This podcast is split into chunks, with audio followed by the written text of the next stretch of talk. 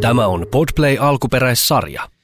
Niin se on jälleen torstai täällä. Tällä kertaa aurinko paistaa täällä Pirkanmaan seudulla ja keli on mitä parhain. Ja viimeisimmästä jääkiekkoottelustaan on myös toipumassa Kimanttia podcastin liikkuvampi puoli. Kimmo Timonen, joka on jälleen kerran ammatikseen pelannut jääkiekkoa ison yleisön edessä. Hei, ennen kuin mennään siihen peliin, niin onko siellä langan toisessa päässä uusi leijona ääni Antti? Ui! se kuulostaa? Ot, kyllä, joo. Otsikko, otsikot oli aika hienoja leijona ääneksi, kun pääsee. Niin, joo, tota, se on, niin mä huomasin. joo, iso, iso kohteli. Sellainen tosiaan tämä viime viikolla oli. Joo, siitä ei ole saanut hirveästi Oikein. hiskua et, etukäteen, niin ei ole voinut, ei ole voinut hirveästi huudella. Mutta tota, nyt kun se on julkisuudessa, niin, niin, tota, niin, niin tuntuu jotenkin kivalta, että päästään niin kuin ikään kuin käynnistää nyt se projekti, ei tarvitse enää salailla, että Kyllä, ketä on, kyllä. ketä on mukana ja mitä tässä suunnitellaan. Kyllä, kyllä. Siitä alkaa teillä iso prosessi nyt sitten valmistautua m Kyllä mä katoin, Ja, mä, ja. mä katoin, hei, jos teillä pelaajilla on kova, kova tota toi, äh, vaikka MM-kisan rupis, rypistys tai olympiarypistys, mm. kun on pelejä paljon, niin just tota, Harjolan Iiron kanssa katsottiin tuossa noita Prahan vuoroja, että kun pääsee paikan päälle selostamaan. Mulla on, alkusarja, Niin. mulla on alkusarjassa 14 peliä tehtävänä. Mulla on yksi, mulla, on yksi, mulla on yksi huilipäivä, oliko 11 päivää. Ja sitten kolmena päivänä, kolmena päivänä vai neljänä päivänä tupla niin kuin kaksi peliä. Niin kyllä siellä saa sillä, että kun Oh.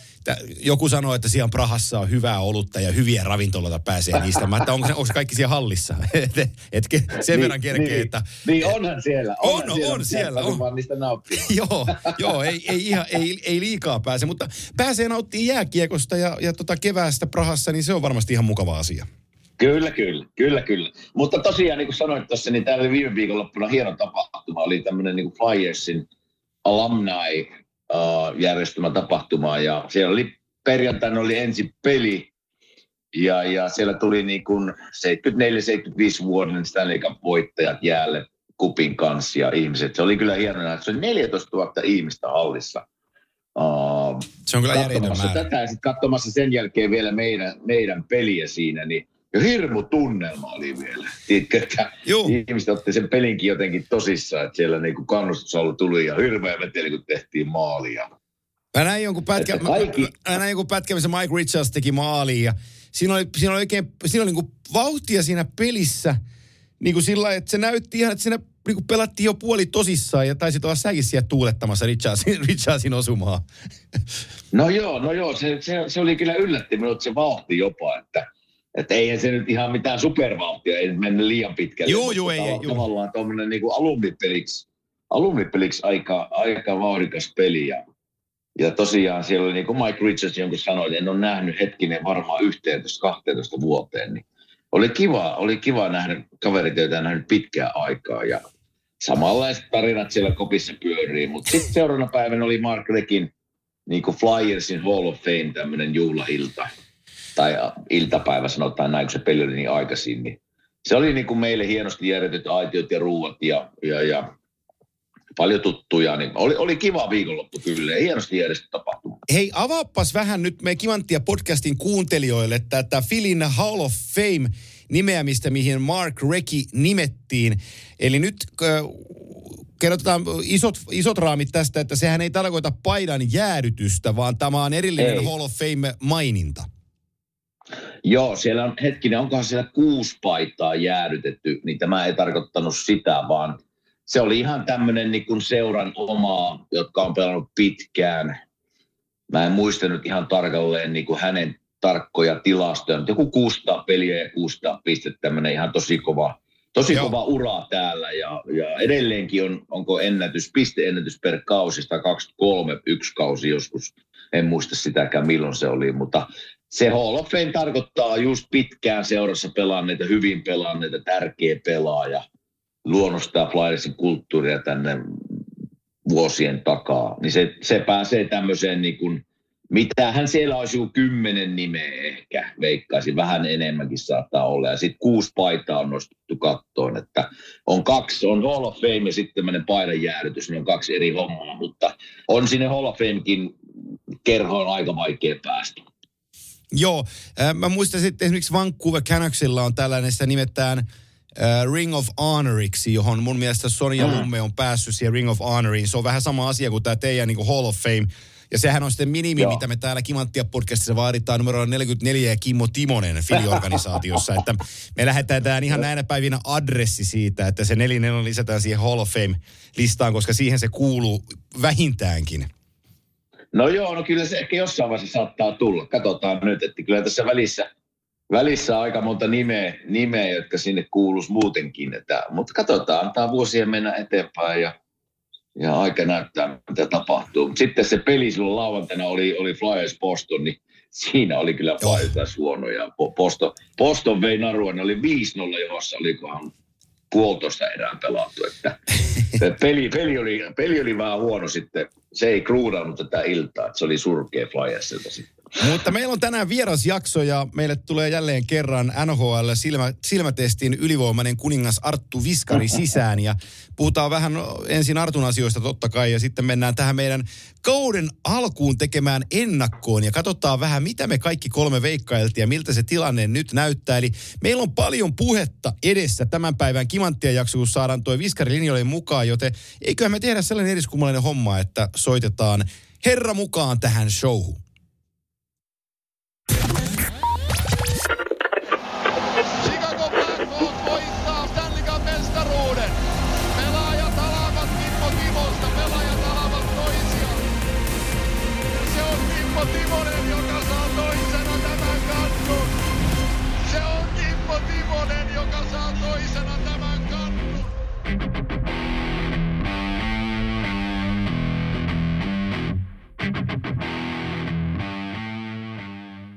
Näin on tunnusmusiikit Kimanttia osalta soineet siellä taustalla ja kaikki on valmista ja myös vieraamme Arttu Viskari tai se mikään vieras ole, se on olohuoneen sohvan kulmasta mukaan kaivettu mies, joka on jälleen kerran mukana ohjelmassa. Ensinnäkin alkuun eh, herra valmentaja, tervetuloa.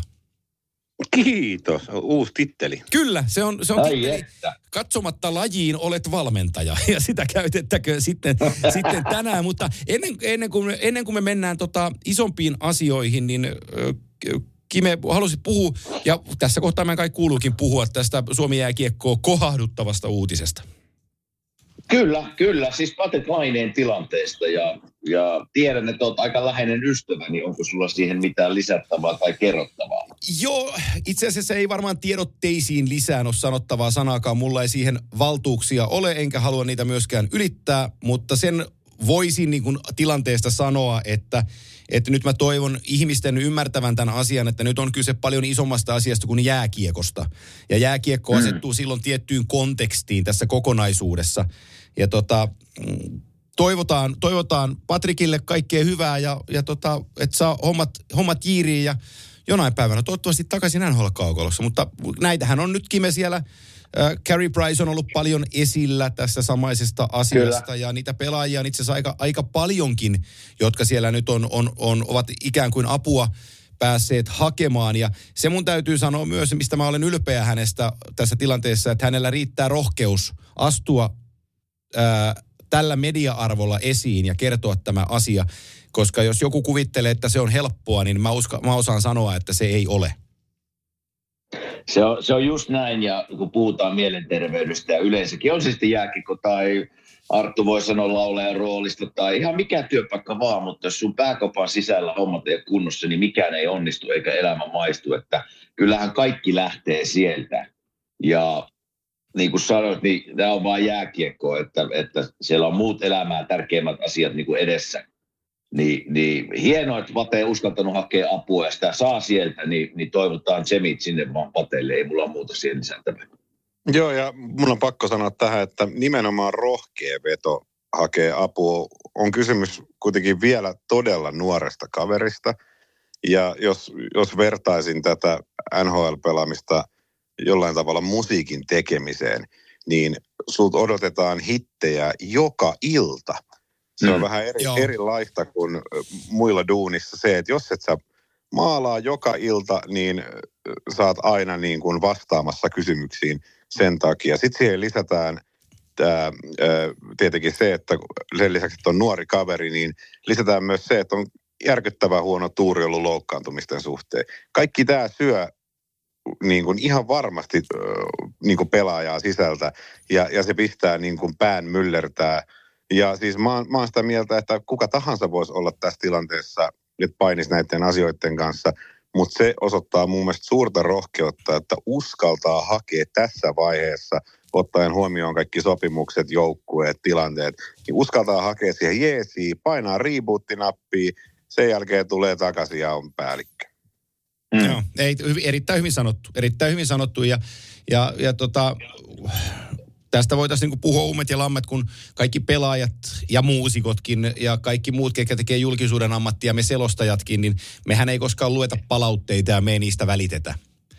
Ja tota, se, sehän, niin. sehän on sellainen niin kuin valtaisa vale, mistä mä olen yrittänyt päästä myös omassa ammatissani eroon, että kyllä mä voin ihan tässä myöntää, että kyllä mua sattuu ihan älyttömästi, kun mua arvostellaan. Ja, mutta se kuuluu siihen, mua saa arvostella selostajana, mutta mä puhuin yhden valmentajan, suomalaisen valmentajan kanssa, erittäin merkittävän valmentajan kanssa tässä, ja hän, äh, hän sanoi niin kuin valmentajan potkuihin liittyen, sanoi hyvän kommentin, joka jäi mulla niin kuin mieleen, kun se sanoi tällaiset sanat, että, että tota, ei riitä enää, että arvostellaan valmentajana, kun arvostellaan niin kuin ihmisenä.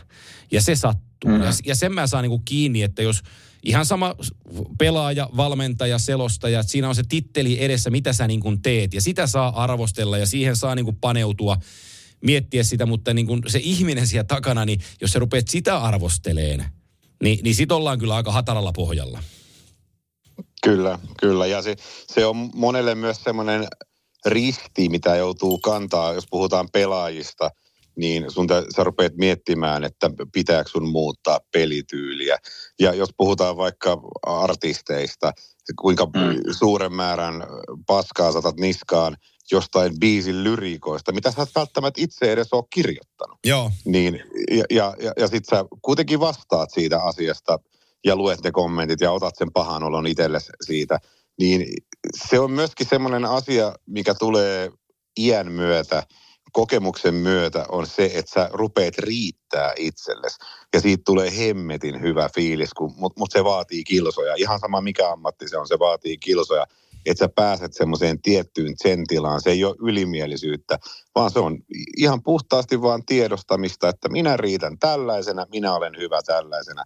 Ja mä lupaan, että tulokset paranee myös sitä myötä. Ja sen, sen voin sanoa tuosta vielä, että jos ihmiset kuuntelijat niin kun miettii, että miten tämä systeemi toimii, kun nyt Pate haki tuonne, tuonne tukiohjelmaan mukaan, niin tietääkseni mitä mä tässä vuosien varrella on oppinut ja kuullut, niin, niin sieltä ei pääse pois ennen kuin tavallaan ne ammatti-ihmiset antaa siihen luvan. Joo. Eli siellä, olla, siellä ollaan siellä tukiohjelmassa niin pitkään, kun on asiat käyty läpi ja he he huomaa, että ihminen paranee ja, ja sitten on valmiina palaamaan jääkiekkoon. Eli silleen se toimii. Joo, ja, ja tota, se, on, se, menee, se, menee, se menee täsmälleen näin. Eli sieltä NHLPA ja NHLn sopimuksessa taitaa lukea niin päin, että jos pelaaja lähtee tästä kuntoutuksesta tai tästä, tästä tota, hoidosta pois – omatahtoisesti ilman lupaa, niin se on, se on riittävä syy sopimuksen purkamiseen. Eli nyt kun menee Joo. tähän NHLPAn ohjelmaan mukaan, niin silloin ö, sä sulla maksetaan palkkaa edelleenkin, kun sä olet siinä. Mutta jos sä lähdet siitä omatahtoisesti pois, niin sun sopimus voidaan yksipuolisesti purkaa. Kyllä. Pakko, pakko muuten kysyä, Kimmo, sulta, sä varmaan tiedät tähän parhaiten vastauksen. Kuinka paljon joukkueet on yhteydessä näihin niin sanotusti ohjelmiin, mitkä mihin pelaajat sitten hakeutuu ja kuinka paljon ne keskustelee siellä keskenään niin kuin, tästä pelaajan tilanteesta, että missä mennään ja milloin mahdollista paluuta voidaan tehdä? No nykypäivänä mä en tiedä, miten se, niin kuin, kun mä oon kuitenkin jo tässä yhdeksän vuotta poissa ollut pelistä, mutta silloin kun mä pelasin, niin joka vuosi meillä oli kerran tai kaksi niin kuin pelaajayhdistyksen palaveria, jossa ke- käydään näitä ohjelmia läpi. Eli, eli se tulee niin kuin heidän puolelta, mutta se, että sitten kuvitellaan, että Pate olisi minun joukkuekaveri ja Pate hakeutuu, hakeutuu tällaiseen hoitoon, niin totta kai sille joukkueen sisällä käydään asioita läpi, mutta jokainen ymmärtää kyllä sen. Nehän on ollut Pateen kanssa varmasti aika paljon tekemisissä, niin varmasti sieltä näkyy piirteitä, että nyt on, nyt on ihan oikea paikka Pateelle tämä, että jonkunlaista keskustelua käydään, mutta kyllä se sitten niin kuin hyväksytään ja ollaan Pateen tukena. Mutta se, että yleisesti näistä ohjelmista, niin pari kertaa vuodessa tulee ihan pelaajayhdistymys kautta nämä palaverin kautta esille nämä ohjelmat. Kyllä. Joo, just näin. Ja tota, se, asia, se asia jääköön tähän. Siinä on tota, annetaan rauha nuorelle miehelle, että, että tulee, tulee tota, päivä kerrallaan sieltä niin kuin valoon päin niin sanotusti.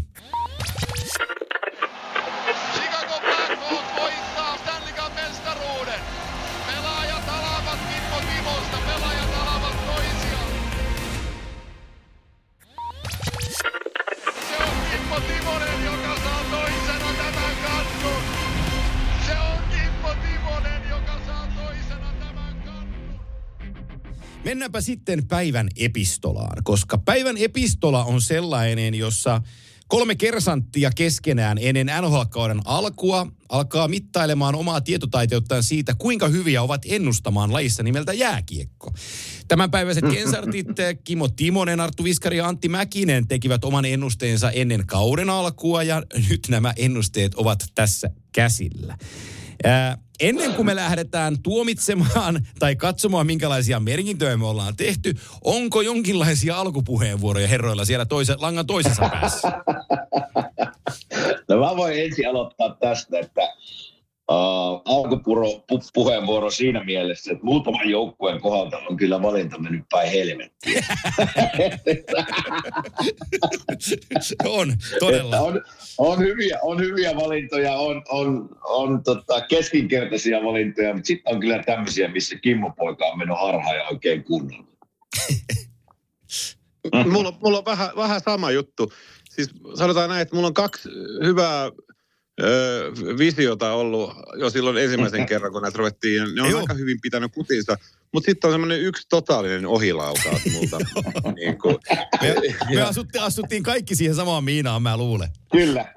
joo, mutta mä, mä, luulen, että se on jopa eri miina kuin teillä. Okei, okei. Mutta, mutta katsotaan, katsotaan, mulle se menee enemmän tonne Bostonin puolelle tämä miina. Mutta No, me, no se, kyllä tota, se, se, se, on, se on se yksi iso miina. Me, me voidaan itse Kyllä asiassa, me ollaan siinä samassa miinassa. me ollaan siinä samassa, ollaan. me ollaan samassa mä, miinassa. en, mä, en, kato, muista, mä en muista mitään ja mä en ole kattonut yhtään peliä tällä kaudella. Joo, mulla on, nämä, mulla on nämä paperit tässä edessä, mitä mä silloin olen rustanut, niin me voidaan tästä lähteä liikkeelle ihan joukkue kerrallaan ja takertua sitten aina johonkin joukkueeseen isommin kiinni, kun on tarvetta. Ö, mennään ensimmäisenä poikkeuksellisesti, niin mennään lännen divisioonan puolelle ja mennään Tyynenmeren divisioonaan, jossa meidän joukkuekäsittelyjärjestys oli seuraavanlainen. Meillä on ensimmäisenä joukkueena hallitseva Stanley Cup-mestari Vegas Golden Knights ja koko rivi kirjoittaa tuossa, että in, eli tota, mm. Olemme laittaneet äh, joukkueen sinne, minne se kuuluukin, mutta minkälaisia ajatuksia teillä tulee Vegas Golden Knightsista? Mun on pakko sanoa ennen kuin te pääsette puhumaan, niin jotenkin tuntuu vanhan veden lämmittämiseltä, kun tässä juuri luin, että Jack Eichel menee long-term injury-listalle. Ja, ja tota, tässä tämä cap, tota, trade deadline alkaa lähestymään, niin mä jotenkin tuntuu, että tämä olisi tehty ennenkin. No mä, mä, mä, mä voin aloittaa, niin, niin kuin mä sanoin siinä kauden kun mä muistan vielä, kun mä sanoin siinä, että, että joukkue, joka on voittanut Stanley Cupin, ne haluaa lisää. Ne on päässyt siihen hyvään oloon. Ne on viimein päässyt sen kynnyksen yli ja ne on voittanut. Niin mä sanoin siinä, mä muistan, että tämä on se hevonen, joka pitää kaataa. Eli mä pysyn edelleen siinä. Nyt tosiaan Jack Eichelis on pitkään poissa loppukauden tai jopa playerit, niin se on iso, se on todella iso menetys. Että mä en tiedä, mikä siellä tilanne loppukauden osalta, kun mennään playereihin. Jos hän on kunnossa ja saavat kaikki kokoonpanoja, mä edelleen on sitä mieltä, että tämä on paha joukkue voittaa. Mm, mun, mun, ärsyttävä joukkue. siis mun, mun, mun mielestä jotenkin todella raivostuttava, koska silloin kun näyttää, että kaikki parhaat on telakalla ja mä lyön betsit sisään, niin aina häviin ne betsit. Ja, ja, ja siis nytkin kun katsoo äh, injurilistaa, mitä Vegasilla on, niin siellä on enemmän porukkaa kuin kokoonpanossa. Mm. Ja, ja, ja siis silti ne pelaa hyvin. Joo. Ne pelaa silti hyvin. Ja, ja, ja niin kuin yksi miina, mihin me kaikki kompastuttiin, oli Logan Thompson, joka me ylistettiin NHL parhaaksi veskaksi tyyppisesti, ne on ollut aivan susi. Joo, Niin- joo kyllä, niin- joo, niin. joo. Niin, en mä, siis tää on outo, mutta sit se mitä Vegasiin ei ole rantautunut vielä, ja sinne ei ole rantautunut semmoista franchise niin kuin kulttuuria näihin pelaajiin. Tietenkään kun ei ole voinutkaan, kun on uudesta seurasta kysymys, niin ei olla vielä päästy niin kuin ajaa näitä omia draftattuja junioreita niin kuin kunnolla sisään. Mutta sen takia se on niin kuin arvaamaton, että se, on, se voi ihan hyvin olla, että aihe liikkuu – trade deadlineen mennessä, mutta mut ei ole hirveästi osoitteita, mihin tuolla liksalla mennään. Ei, kun se, ei, mä, tar- mä tarkoitan siis sitä Aikkelin kohdalla, että kun, kuten ne teki Mark Stonein kanssa viime vuonna, että se oli, se oli pitkään trade, äh, tota, reservissä ja sitten trade deadlinella tuottiin palikoita sisään ja kas kummaa kun pudotuspelit alkoi, niin Mark, Mark Stone oli täydessä pelikunnossa. Niin, samalla, niin, kyllä, joo, niin, kyllä. samalla tavalla mä ajattelen nyt Jack Aikkelista, että juuri sopivasti putos 10 milliä long term injury-listalle Jack Aikelin kautta, kun ne on Tyynemeren kärjessä, niillä on pisteitä hallussa, joukkue pelaa hyvin ja voittaa pelejä, niin Jacki voi, voi tuossa vähän huilailla ja lähteä sitten tuoreella jalalla pudotuspeleihin. Ja itse asiassa me voidaan vähän vahvistaa tätä joukkuetta vielä, kun me saatiin kymppimilliä tuohon rahaa. Totta kai, sitähän on tehty kautta aikaan, että, juu, juu. että on varu, varusteallergiat on puskee päälle just oikeaan aikaan. M- mutta tota, en, just niin kuin sanoin, ärsyttävä joukkue pystyy voittamaan noilla niin kuin, kuka sinne oli nostettu kokoonpanon Rempala niminen pelaaja, pelannut kolme, kolme peliä, heittänyt kaksi häkkiä. Kukaan ei ikinä kuullutkaan tuon kaverista. Ja, ja siis, jos te olette nähneet tämän vanhan Mighty Ducks-leffan, niin tämä jätkä löydettiin kadulta, siis lämäämässä kiekkoja jossain äh, rottien seasta, ja se tuotiin kokoonpanoon. Shelter Rempala, joo. Paras pelaaja. Joo. Hei, se kertoo vain joukkueen kulttuurista ja systeemistä, että siinä on aika helppo tulla pelaaja, joka ei oikein kukaan tunne. Niin se on, se on hyvä merkki seurasta ja joukkueesta. Joo, ehkä tässä menee kuitenkin ne kehut kuuluu antaa niin kuin sinne, voisin uskaltaa sanoa ihan ääneen, että Bruce Cassidin suuntaan ja Kelly McCrimmonin suuntaan. Kyllä. Tuonne johtoon, että, että tämä homma toimii. Mä, mä oon ihan vähän eri mieltä sitä Logan Thompsonista kuitenkin, että ei se nyt, ei se nyt 87 pinnolla pelaa, se on 90,6 törtäpinnat ja silloin kuitenkin 16 voittoa otettuna. Olisiko se voinut olla parempi? Kyllä. Se ongelmahan tällä joukkueella tuli Aidin Hillin loukkaantumisen jälkeen, kun, kun Thompson ei saanut siinä kohtaa niin kuin tilkittyjä asioita ihan niin hyvin kuin piti.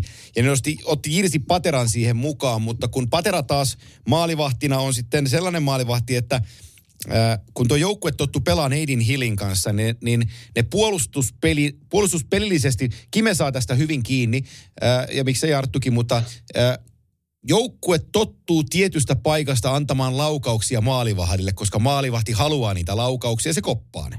Eks niin? Mm. No sitten mm, tuli, mm, sit se Eidin Hill loukkaantui ja se Irsi Patera tuli tilalle sinne maalin tolppien ja se joukkue teki edelleen niin kuin Eidin Hillin kanssa, että no tostahan meille saa laukoa antaa mennä. Hups, livahti. Niin sitten tuli niinku se ongelma. Tämä Vegas kävi sen kanssa vähän slampissa, että niitä täytyy muuttaa peliä. Ja se on ehkä se isoin ylistys tässä niin kuin Bruce Cassidy'n suuntaan just siitä, että ne pysty vähän minglaan sitä omaa tekemistänsä ja pysyy siellä huipulla ilman, että ne ottaa tuohon kahdeksaa ällää peräjälkeensä ja vähän muuttaa puolustuspeliasioita. Niin mä pidän, mä olen, mä olen Kimmon kelkassa kyllä tämän joukkueen kanssa, että tämä on se team to beat, kun lähdetään pelaamaan sitten voit, voitosta pelejä. Ja, ja sen nostan vielä, siis ikinä loukkaantuminen ei ole kellekään hyväksi, mutta pitää muistaa, että aina kun Stanley Cupin voitat, niin se on pitkä kausi takana. Sitten alkaa uusi kausi aika nopeasti.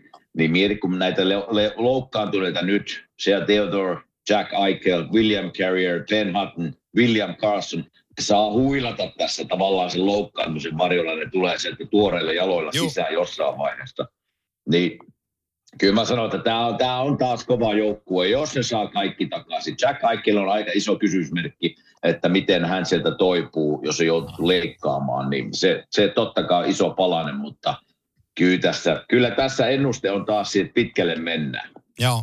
Vegasilla on, Vegasilla on niin tapana ollut kerätä kaikkia pelaajia, jonka etunimi on William niin, ehkä, ne, ehkä ne hommaa sinne vielä jonkun William tälle kaudelle. ja, ja, mä ot, ottais Vaasan portista Viljami Niemisen. Si, si, niin, joo. joo. Tota, mennään eteenpäin. Edmonton Oilers on, on joukkue. Tässä Tyynemeren divisioonassa meillä on, mä sanoin, että meillä on aika kolme joukkuetta, missä me puhutaan ja loput me, tai neljä, mistä ja loput sitten heitetään vähän kevyemmällä jalalla, mutta toi Edmontonin kausijako, niin se tuppaa olemaan puoli mielenkiintoinen – Mutta mehän laitettiin kaikki Edmonton Oilers sisään ja, ja tota, totta kai kun valmentaja vaihtui, niin homma muuttui sitten välittömästi. Ja Edmonton Oilers, onko ne nyt 16 ottelun voittoputkessa tätä tehtäessä, kun tänään on tiistai, taitavat itse asiassa olla. Mutta kyllähän se niin vaan menee, että Jay Woodcraft, kun sieltä lähti ja Chris Knoplau tuli tilalle yhdessä Paul Caffin kanssa, niin, niin Edmonton Oilersin laiva urkeni ja, ja tota, nyt ne puhuu jo kuule Arttu sellaisia, että jos pela, pelataan best on best turnaus, niin Kanadalla aloittava maalivahti olisi Stuart Skinner. Mm. Wow. Wow. Niin, Skinnerihän, siis se näytti pitkään siltä, että Edmonton pilaa Skinneri. Joo, E- e- Ne nosti ylös ja tiputti alas ja tavallaan romutti sitä itseluottamusta toissa kaudella niin kuin aikaa pitkään. Ja silloin kun Ko- Koskinen oli vielä Edmontonissa, niin Skinnerihän joutui kanssiin pomppiin ees taas ylös ja alas. Mutta nyt Skinner on saanut ne pelit. Ja itse asiassa sama, mitä sä puhuit Vegasin kanssa ja Aiden Hillin ja Logan Thompsonin kohdalla, niin nyt Skinner tietää, miten pelataan Edmontonissa. Se on, se on tärkeä juttu Veskalle, että tietää, mitä pakit tekee, miten pakit toimii, miten ne blokkaa, antaako ne ampuu viivalta, pelaako ne maskiäijät pois. Niin nyt pikkuhiljaa se rupeaa istua siihen ja Skinner on ollut ihan hyvä. Että se voi olla hyvin, että että Edmonton ei pistää treidihanat kiinni eikä enää hanki sinne veskariin, vaikka siitä on ollut huhuja. joo. Joo, kyllä mä sanoisin, että tämän valmentajan vaihdoksen myötä joukkuepeli on parantunut, tiivistynyt, viisikkopeli niin kuin tiivistynyt, kun maalivahtia mietitään. Stuart Skinner, Skinner oli viime vuoden playareissa aika huono ja epävarma oloinen, niin kuin Arttu sanoit. Nyt ta- tavallaan tämän tiivistyneen viisikkopelin kautta se on, se on luottavaisempi pelata siellä ja onnistunut, niin itseluottamus kasvaa. Sanoisin vielä se, että Conor McDavid, mä veikkaan alkukaudesta, oli joku pieni loukkaantuminen päällä, koska ei ollut sama Ihan varma. ei ollut sama Conor McDavid. Nyt on taas, nyt kyllä kulkee ja lennetään jäällä normaaliin tahtiin. Pisteitä tulee joka pelissä muutamia, niin kyllä tämä aika, aika hyvältä näyttää tämä Edmontonin juna tällä hetkellä. Et se, mi- mistä me Antin kanssa ollaan se puhuttu muutaman kerran ennen, ennen tätä edellisessä jaksoissa, että vieläkö tuo pakisto, tehdäänkö sinne jotain, jotain muutoksia, mutta mun mielestä hekin on pelannut tällä hetkellä aika hyvää jääkekkoa. No jos voitat 16 putkeen, niin ei voi oikein ketään syyttää tai nostaa negatiivisessa mielessä ylös, että alkukausi pettymys näytti pahalta, mutta nyt kyllä Edmontonin juna kulkee ja tämä menee playereihin selkeästi ja on paha. Jos kaikki on kunnossa, niin paha joukkue voittaa myös. Joo, siis mitä, se, mitä, mitä tulee se Knoplauhin, niin Stuart Skinnerin high danger chance omiin päin on ikään kuin puolittunut alkukaudesta. Mikä tarkoittaa, että Just. vaan- ne, puol- ne puolustaa niin paljon paremmin, että se veskarikin tulee siellä, pystyy pysyä niin elävien kirjoissa. Että me palataan tähän aiheeseen jälleen kerran, ehkä 68. kerran kimanttia historiassa, mutta ei NHL ole huonoja maalivahtia. Siellä on hyviä maalivahtia, joilla on hyvä puolustuspeli edessä ja hyviä maalivahtia, kelle ei ole puolustusta edessä. Niin se, niin se vaan niin kuin jakautuu ja miten se tottuu sen joukkueen kanssa pelaan. Niin Stuart Skinner kyllä kestää ton ja, ja Edmonton näyttää tällä hetkellä, näyttää tällä hetkellä kyllä ylikylän joukkueelta kaikkinensa. Että et, kyllä tämä on sitten melkein se ykkösratsu täällä lännessä haastaa. Toi Vegasi. Ei ole, ei Kyllä. kyllä. Niin Vegas- Vai- niin mä Colorado heitän tuohon, isoista kun puhutaan, niin Colorado on pakko kyllä mainita, mutta, mutta jotenkin tämä Edmont, heillä on niin karhea, karhe, karmea kaipu voittaa Stanley Cup, että, että antaisiko se lisäpushia näille? Niin no siis kun puhutaan lännestä ja idästä, niin kuin minun näkemyksen mukaan, niin, niin itä on kovempi, tiiviimpi tavallaan, kun katsotaan joukkoita. Mutta sitten nämä isot hevoset lännessä on kyllä kovia. Colorado, Vegas, Edmonton tulee siinä perässä. Niin ne on taas niin kovia, mutta se, että jos Edmonton, kuvitellaan tämmöinen tilanne, että Edmonton ja, ja Vegas olisi län, läntisen konferenssin finaaleissa, niin kyllä mä joll- jollakin tavalla sen kokemuksen piikkiin menee ja vielä nostan Vegasin, mutta Joo. en, en tiedä, mitä te olisitte mieltä. Niin, kyllä mä, kyllä mä näen, että Edmontonilla on nyt ehkä paras ikkuna. Sitä on jo muutama braketti tullut tuhottua silleen, että Edmonton on ollut finaaleissa, mutta nyt jotenkin näkee, että, se, että nyt olisi paras ikkuna siihen kannuun. Nyt to, jotenkin toimii mun mielestä myöskin muu peli kuin pelkästään mm. Raisaitel, McDavid kaksikko. Että siellä on oikeasti tullut onnistumisia. Vielä kun saadaan Nurselle uudet luistimet ja vähän lisää jalkaa, niin, niin rupeaa tulee hyvä. Mutta se pakistohan on ollut myöskin iso viina, mutta nyt siinä on löytynyt tosi hyviä niin kuin palasia. Mun mielestä Edmontonin kiekollinen peli, niin kuin, jos ei Drysaitel ja McDavid, niin se on parantunut. Joo.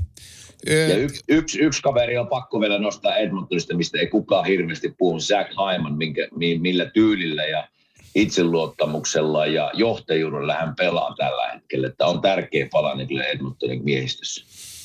Mitähän, mitähän Matthews miettii Torontossa, kun Hyman oli siellä laidassa ja sitten se päästettiin siitä pois, että me, Me. me ei sua tarvita. Ja se meni tuonne Edmontoniin tuohon Mm. tuohon 97 vierelle ja läppä, läppää siellä maalle. Ja mulla on jäänyt Drysaitelin sanat ennen kaudella, kun tuolta Vegasista mieleen, kun puhuttiin, haastattelin miestä ja puhuttiin niistä henkilökohtaisista palkinnoista, niin se myhähti positiivisella tavalla ja sanoi, että tiedä niin kuin vapaasti käännetty, että tiedätkö kun ne henkilökohtaiset palkinnot ei niin kuin mua ja Konoria kiinnosta enää sitä tippaakaan.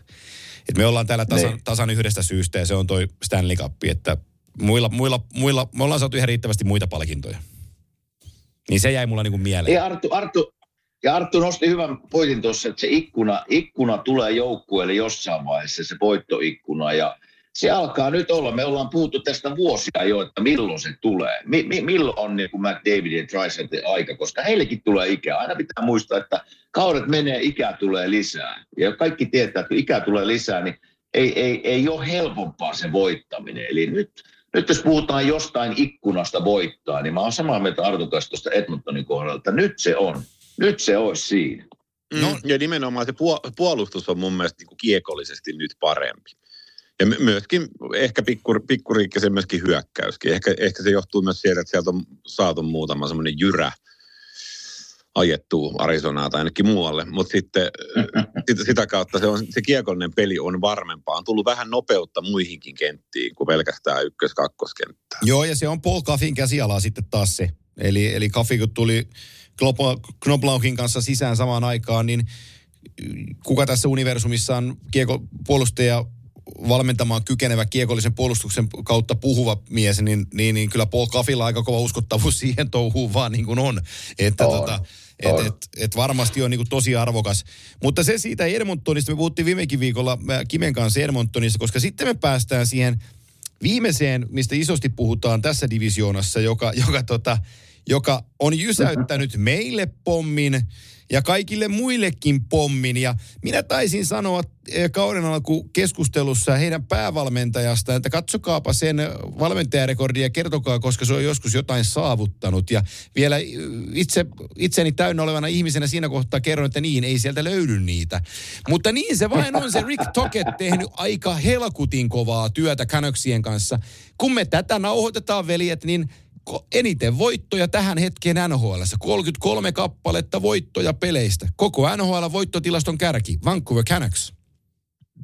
Mm. Joo, en, joo en, en nähnyt. Kyllä minä olen ihan samassa, samassa veneessä Antti sinun kanssa.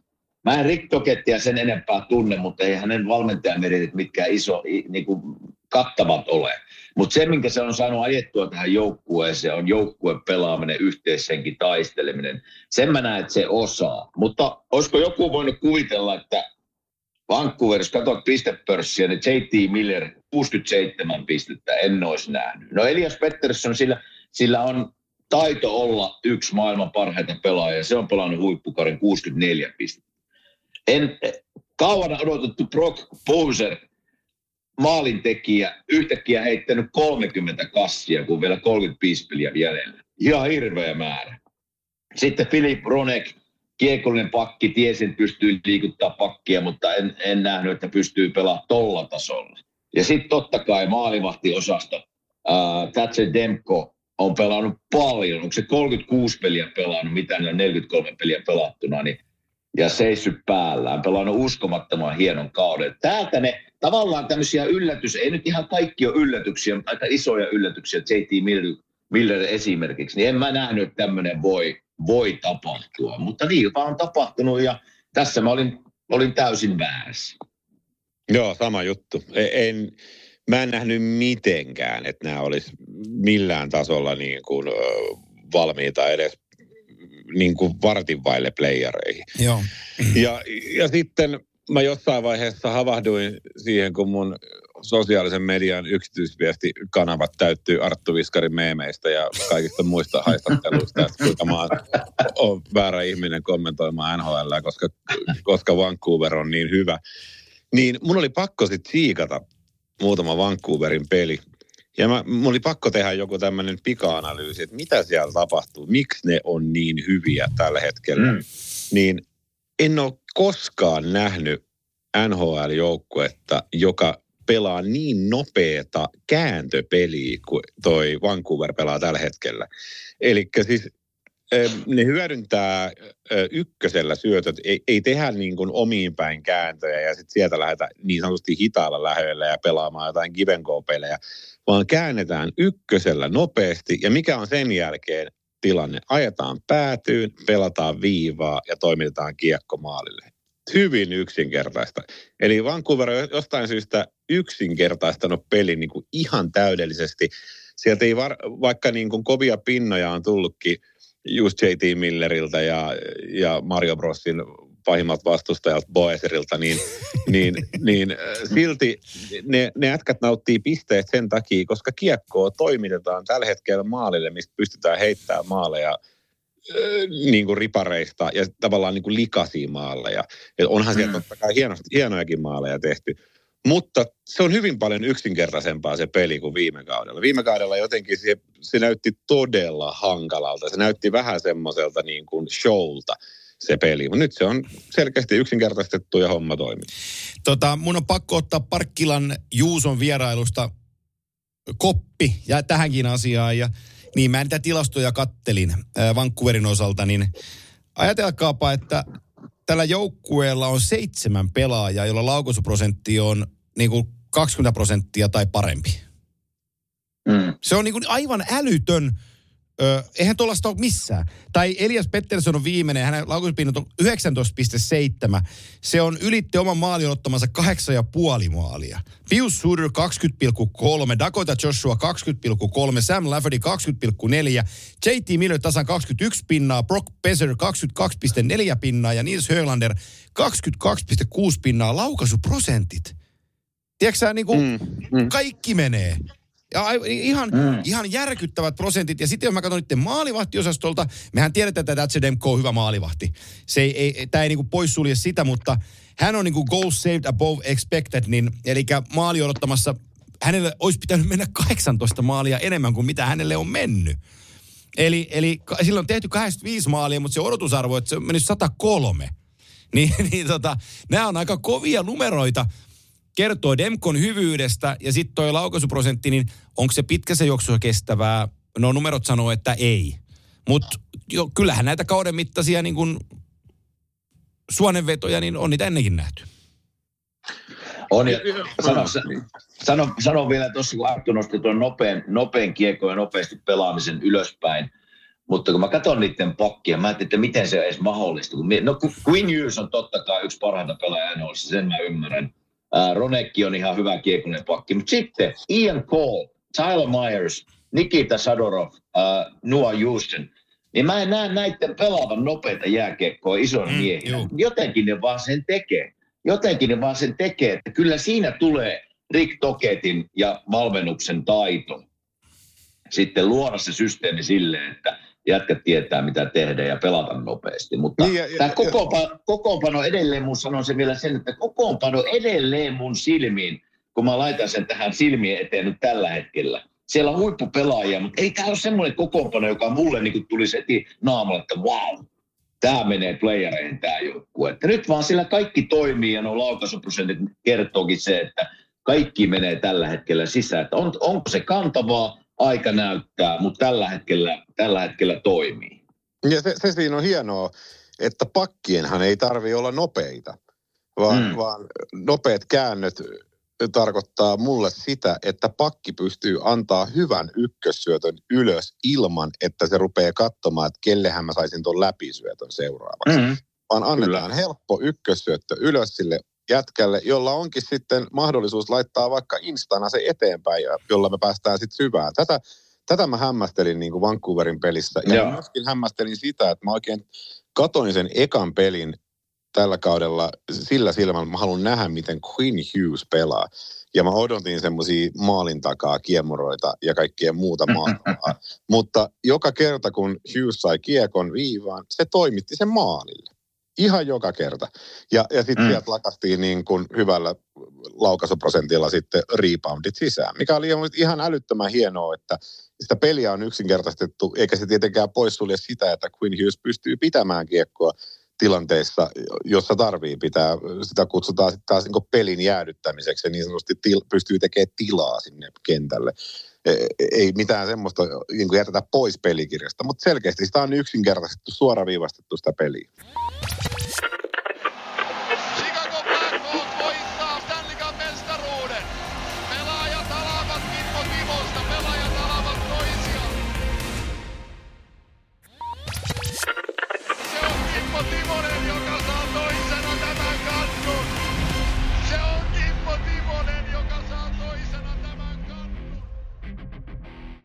Meillä on Tylmenen divisionassa sellaiset joukkueet kuin San Jose, Anaheim. No Seattlestä me voitaisiin puhua, koska se jako meidän, ää, se jako meidän tota, valinnat niin, että mun ja Kimen papereissa, niin Seattle oli menossa pudotuspeleihin ja Arttu oli vahvasti sitä mieltä, että Seattle ei ole matkalla pudotuspeleihin. Ja kun me tätä tehdään, niin tällä hetkellä Seattle on mukana taistelussa villikorttipaikasta yhdessä yhdessä tota Central Divisionan joukkueiden St. Louisin ja Nashvillen ja ehkä Arizonan kanssa ja siellä on sitten Losia ja Seattle tuolla toisella puolella tuossa taistossa matkassa mukana, mutta Seattle on vielä kelkassa matkassa mukana, mutta niillä heilläkin on, varsinkin alkukausi oli, oli, tota, oli, oli tosi hankala. Niin, tästä, tästä voitaisiin niin yleisesti äh, läntisestä konferenssista sanoa se, että kun katsotaan divisioonat, niin kyllähän ne on aika selkeästi jo asettunut aloilleen, kun puhutaan no. Central, missä on Colorado, Dallas, Winnipeg, uh, Pacific Canucks, Golden Knights ja Edmonton, niin kyllä ne kolme joukkuetta joka divisioista menee kyllä jatkoon. Joo. Sitten sitten tulee aika tiivis taistelu, kun puhutaan seuraavista seitsemästä, kahdeksasta joukkueesta, jos mä katson oikein. Niin siinä on seitsemän, kuuden seitsemän pisteen ero, vähän eri määrä pelejä pelattu. Et kyllä tässä niinku aika mielenkiintoinen 34 peliä tulee kun niitä aika paljon vielä pelejä jäljellä, niin Minnesota Wild on siellä, ne on seitsemän, kun puhutaan villikorttitaistelusta, niin siinä on seitsemän pisteen ero. Että kyllä sieltä jopa niin kuin tuolta Minnesota voi vielä hyvillä peleillä nousta taistelee. Että mikään ei ole vielä pelattu, niin paljon pelejä jäljellä. Joo, samaa mieltä. Minnesotalla on nyt hyvä flow päällä. Et siellä oli alkukausi oli karmeeta, ei, Boldi ei saanut tyhjää maalia sisään ja ja, ja nyt niillä on hyvä flow. Nyt se, se voi olla, mutta se on tietty nihkeä jättää tälle loppukiriin tämmöinen homma ja Arizona on mm-hmm. edelleen mukana. Siellä on monta jengiä, mitkä, mitkä voi, voi vielä mennä, mutta jos tuohon Seattle vielä palaa, niin tällä hetkellä se on kiikun kaakun, mutta mitä on tapahtunut, kun yhtäkkiä, onko, onko se Joey Dacordi vai Joo. miten, miten tämä lausutaan, niin pelaa siis ihan uskomattoman hyvää lätkää maalissa. Joo. Mm. Se ottaa kiekkoa kiinni. Seattle on päässyt pudotuspeleihin 36,3 prosenttia heidän, heidän tota Manipakin arvio, mutta he ei ole tuossa top 16, jos mä tuosta nopeasti laskeskelen, niin ne ei ole mukana. Mutta tota, Eeli Tolvanen vetää siihen hienoa kautta. Ehkä me jätetään Seattle, me ei puhuta Seattlesta tässä kohtaa sen enempää. Joey Dagordista voitaisiin puhua, mutta täytyy ottaa vähän isompi otanta vielä siihen Dagordiin, että, että me saadaan totuus siitä kaverista esille. Se on kiertänyt muutamia seuroja ja se ei ole muualla onnistunut, mutta tuolla näyttäisi kiekko tarttuvan. Niin, just se. Joo. Just se. Et e- ehkä se olosuhde vaan oikea ja joukkue edessä oikea. Dagord on ollut, ollut niin kuin, hän on niin kuin kääntynyt tämän joukkueen kelkaan, jos se halutaan sillä sanoa, mutta, mm. mutta Mä haluan puhua tässä viimeinen joukkue tästä porukasta. Meillä menee muuten kolme tuntia, kun me tehdään tämä. Mun täytyy vähän priorisoida näitä. Äijät Los Angeles Kings. me ollaan kaikki sitä mieltä, että se menee pudotuspeleihin. Kaikki muutkin on sitä mieltä, että se menee pudotuspeleihin. Manipa kantaa sille 83, melkein 84 pinnaa, että ne menee pudotuspeleihin, mutta, mutta niiden peli sakkaa tällä hetkellä aika isosti. Niin, toi, toi Kings on mielenkiintoinen siitä, että, että aika niin kuin, ei voi sanoa nimettömällä porukalla, mutta ehkä värittömällä porukalla mun silmään, niin ää, aika moni on sitä mieltä, että se on niin kuin todella vahva joukkue ja voi mennä yllättävänkin pitkälle, koska playoffseissa sattuu aina näitä, näitä ylläreitä. Mutta tällä hetkellä on vähän nihkeämpi meininki. Ja kuka siellä on muuten nyt ollut niin kuin, miten toi Veskari-pelit on jakautunut tuossa Kingsissä? Mm, siellä on ollut nyt David Riddick pelannut, pelas viime peli, mutta ne on, ne on jakanut nyt ton Talbotin kanssa vastuuta aika lailla niin kuin vuoro vuorolta, kun Phoenix, Cup, Phoenix Cup loukkaantui. Eihän sillä kapin loukkaantumisella mitään suurta merkitystä mutta viime viikolla just sanoin, että se jännästi osuu siihen ajankohtaan, kun Losin hyvä 23 pelin, ne oli ottanut 16 voittoa 23 peliin, oliko jos ulkoa nyt muistelee, ja Kapli meni loukkaantui, ja sen jälkeen 23 seuraavan pelin 6 voittoa, tai jotain tällaista statsi oli, mikä mä viime viikolla laskin, niin tuskin se johtuu niin kuin Kaplista, mutta jännä, ho, jännä homma, että yksi, yksi veskari loukkaantuu, niin sitten ne voitot ei enää niin kuin tuu konkretisoidu joukkueelle. Mutta toki niin, ja... Scam Talbothan siellä eniten on pelannut, mutta se, se, se ei sitten ole kestänyt ihan koko matkaa. Niin, ja tästähän me jauhettiin silloin viimeksi, kun olin mukana, niin se, että kun lähdetään Kopli Talbot kaksikolla niin sanotusti taistelemaan, niin mikä on lopputulos. Ja en tiedä, tekisikö hyvää Kingsille, että ehkä jos sinne joku veskari hankittaisi vielä niin kuin trade deadlinein tota, tuossa to, nojalla, koska se on kuitenkin mun papereissa vielä, jota ei ole olemassa, niin ehdottomasti menossa siis niin kuin playoffseihin. Ja sinne tarvittaisiin pientä ehkä varmuutta sinne veskariosastolle, että et sitten pystyy voittaa pelejä, koska se on aina ikävä sitten, niin jos tehdään ensin kaksi, niin sitten tulee kaksi omia. Ja, sitten no. on vaikea voittaa pelejä. Joo, jos Cam Talbotilla pitää mennä tästä eteenpäin pitkäänkin, niin si- mulla ei ole ikinä hänen oikein luottoa ollut, eikä ole edelleenkään, että se kyllä varmasti jättää jälkensä. Äh, Kingsillä oli hyvä alkukausi, me vähän antikasti viime, viime jaksossa puhuttiin, ehkä mentiin vähän liiankin kovaa alkukaudesta mun mielestä. Ehkä se on asettunut siihen paikoille, mihinkä mä suunnittelin heitä, eli tuohon villikorttitaisteluun, mutta kuitenkin playereihin menossa – ja joka joukkueelle, joka joukkueelle tulee hetkiä kauden aikana, kun ei kule. Ja nyt, nyt on vähän semmoinen hetki Kingsillä menossa, että tulee varmasti tämä All Stars-tauko heillekin tarpeeseen. Ja siellä on muutamia, tästäkin puhuttiin viime viikolla vähän, että jos katsotaan viimeiset 50 peliä, niin kyllä siellä muutamat, muutamat herrat on pelannut niin kuin pahasti alakantti. Että siellä on yhtä maalia Kopiterille ja äh, Kemppeillä yksi, kaksi maalia. Ja mä sanoinkin tämän viime viikolla, että yksi kaveri, jonka niiden pitää herättää, on Pierre-Luc Dubois. Että jos ne meinaa siitä saada kakkos- tai kolmoskentän sentteri ja hyvän sellaisen, kun mennään tästä loppukauteen, niin sen pitää parantaa ja paljon. Joo. Niin, toi on mielenkiintoinen Dubois-tilanne, kun se ei tunnu lähtevän niin oikein missään Joo. se homma. Ja, ja, ja se, se taito on siellä. Ja kaikki tietää, kuinka hyvä se pystyy olemaan ja, ja Kingsilla oli vähän semmoinen iloinenkin tilanne tuossa, että pystyttiin antaa aika isoja lappuja niin kuin pelaajille. että Fiala ja Dubois just niin molemmat ehkä pikkuriikkisen isommalla lapulla kuin mitä ehkä jos joissain joukkueissa pelaisi. Ja, ja nyt ensi kaudelle sitten vielä Kopitarin cap hittihän laskee seitsemän miljoonaa, että sinne tulee taas vähän lisää, niin, niin nyt pitäisi niin kuin saada onnistumisiin.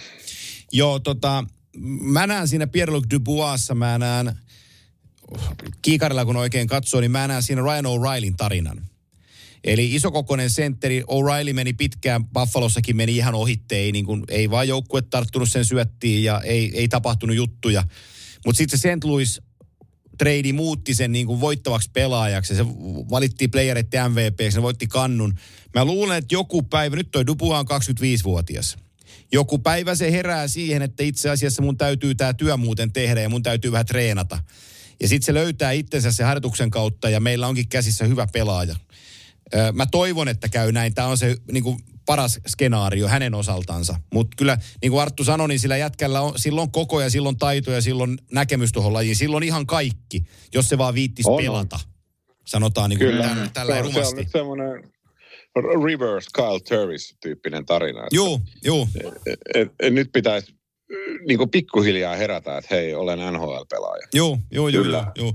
Ja, samaa mieltä. Ja, ja Adria, Adria Kemppe, mä losipeliä tuossa viikonloppunakin tein, niin Kemppe oli tosi hyvä.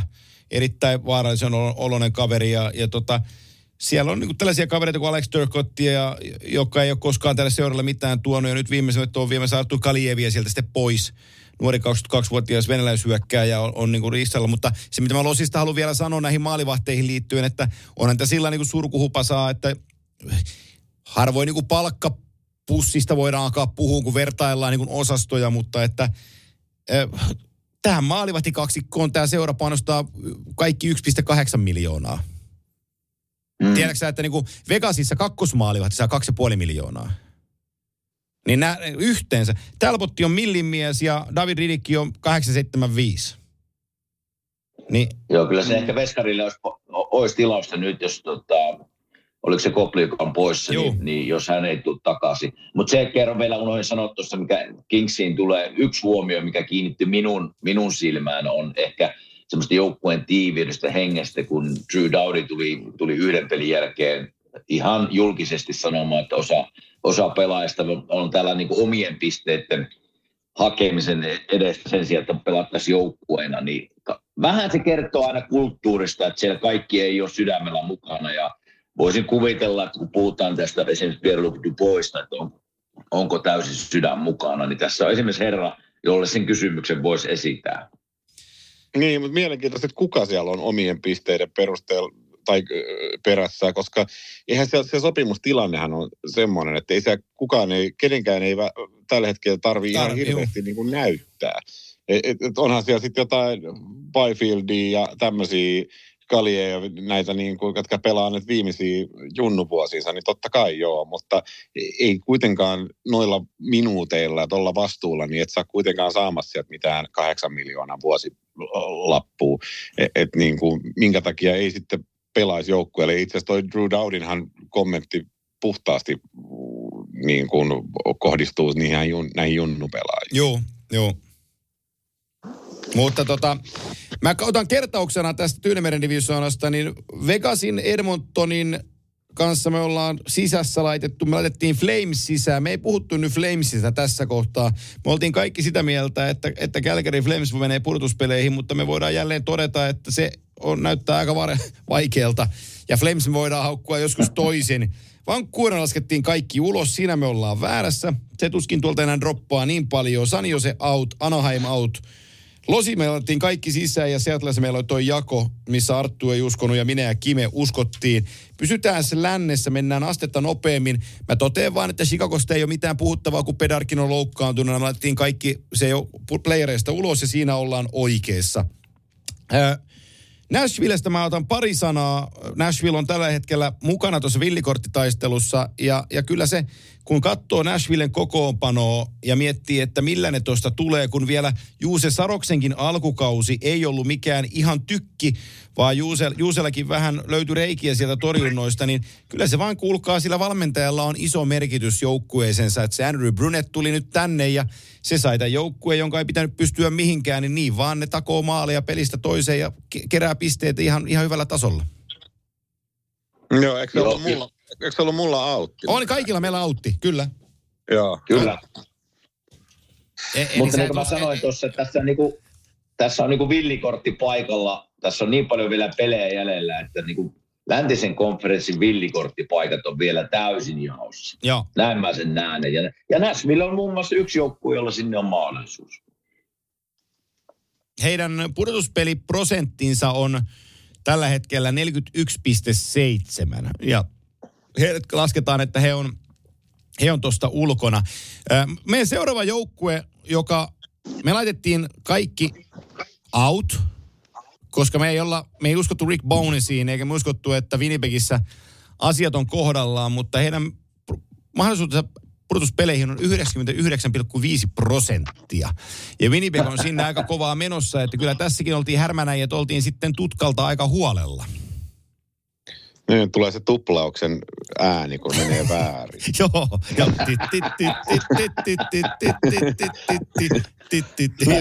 Mutta nämä on näitä, ei koskaan voi tietää niin kuin, mitä tapahtuu. Ja en, en mä jotenkin, jos, jos niin kuin kausi alkaisi nyt alusta ja mun pitäisi tuosta katsoa, että meneekö Winnipegi playoffseihin, niin sanoisin taas, että ei mene. Niin, kyllä. Mutta ne, en, ei, mitä näihin voi sanoa. Ei, ei mitään. Mutta eikö tässä, mutta mulle vähän tämä sen takia, ehkä yksi isoin syy, miksi mä en valinnut tätä playereihin, oli kaikki se soppa, mitä siellä tapahtui kesällä ja mitä me ollaan Winnipegissä tässä vuosien valossa puhuttu sitä joukkuehengestä ja eikö se Mark Seifli ja maalivahti Hellepuk halunnut sieltä pihalle ja yhtäkkiä tehdäänkin sopimukset niille. Ja, niin mä ajattelin, että tämä on niin sekainen soppa, että ne ei saa tätä kulkemaan. Mutta hei, kyllä, kyllä pelaavat joukkueena ja mä vähän kattelin eilen niin kuin Winnipegin että kuka siellä on pelannut hyvin. Siellä ei ole mitään niin kuin supersuorituksia, muuta kuin maalivat ja Helpek on pelannut tosi hyvin. Pa- vähän niin kuin Demko, Demko Vancouverissa pelannut paljon ja hyvin. Isoin kantava hedelmä molemmissa joukkueissa, maalivahtitaso. Uh, niin Mark Seifel johtaa 41 pisteellä sisäistä pistepörssiä, mutta siellä on, hei, siellä on puolet joukkueesta kuitenkin yli, yli parissakymmenessä pisteessä. Se kertoo siitä tasaisuudesta, mikä tässä joukkueessa on. Eli hyvä joukkue, maalivahti, maalivahtipeli, hyvä joukkuepeli, niin erikoistilanne pelaaminenkin on ollut ihan surkeita. Ne on niin kuin ihan pohjalla molemmissa, ylivoima, alivoima. Niin kyllä mä tuun siihen niin kuin viidelle viittä vastaan peliä maalivahtipeliin, niin siinä ne on onnistunut. Ja, ja mun mielestä on onnistunut myös tuossa niin sanotusti alemmissa kentissä, niin sanotusti jo top 6 hyökkääjä, niin joku Appleton ja Niederreiter. No, Niederreiter nyt on ollut ylhäällä tai niin kuin top 6 mutta just tämmöiset niin kuin Appleton, Niederreiter-osastot, kun, kun siellä tehdään niin kuin 23 ja 25 pinnaa tässä vaiheessa kautta, niin se on niin kuin superonnistuminen mun silmissä. Joo, se on totta. Ja Conor Hellebuck, kun katsotaan, niin hän on, hän on tilastojen kärkimaalivahti esimerkiksi goal save above expectissä, niin hän, hän, torjuu, hän on torjunut tähän mennessä 35 peliin. Äh, hän on päästänyt 77 maalia ja kaikki laskutoimenpiteet osoittaa, että pit, olisi pitänyt päästä 99,09 maalia, eli mm. se on 22,1 maali odottamaan niin kuin yläpuolella ja se on NHLn kovin lukema, niin kyllähän Helepak siellä tällä hetkellä heille takaa niin kuin joka ilta sen voiton. Vähän niin kuin Juuse Saros viime vuonna Nashvillessä, kun kaikki arvot oli kohdallaan, niin joka peliä ne lähti voittaan, koska Juuse oli niin älyttömässä tikissä.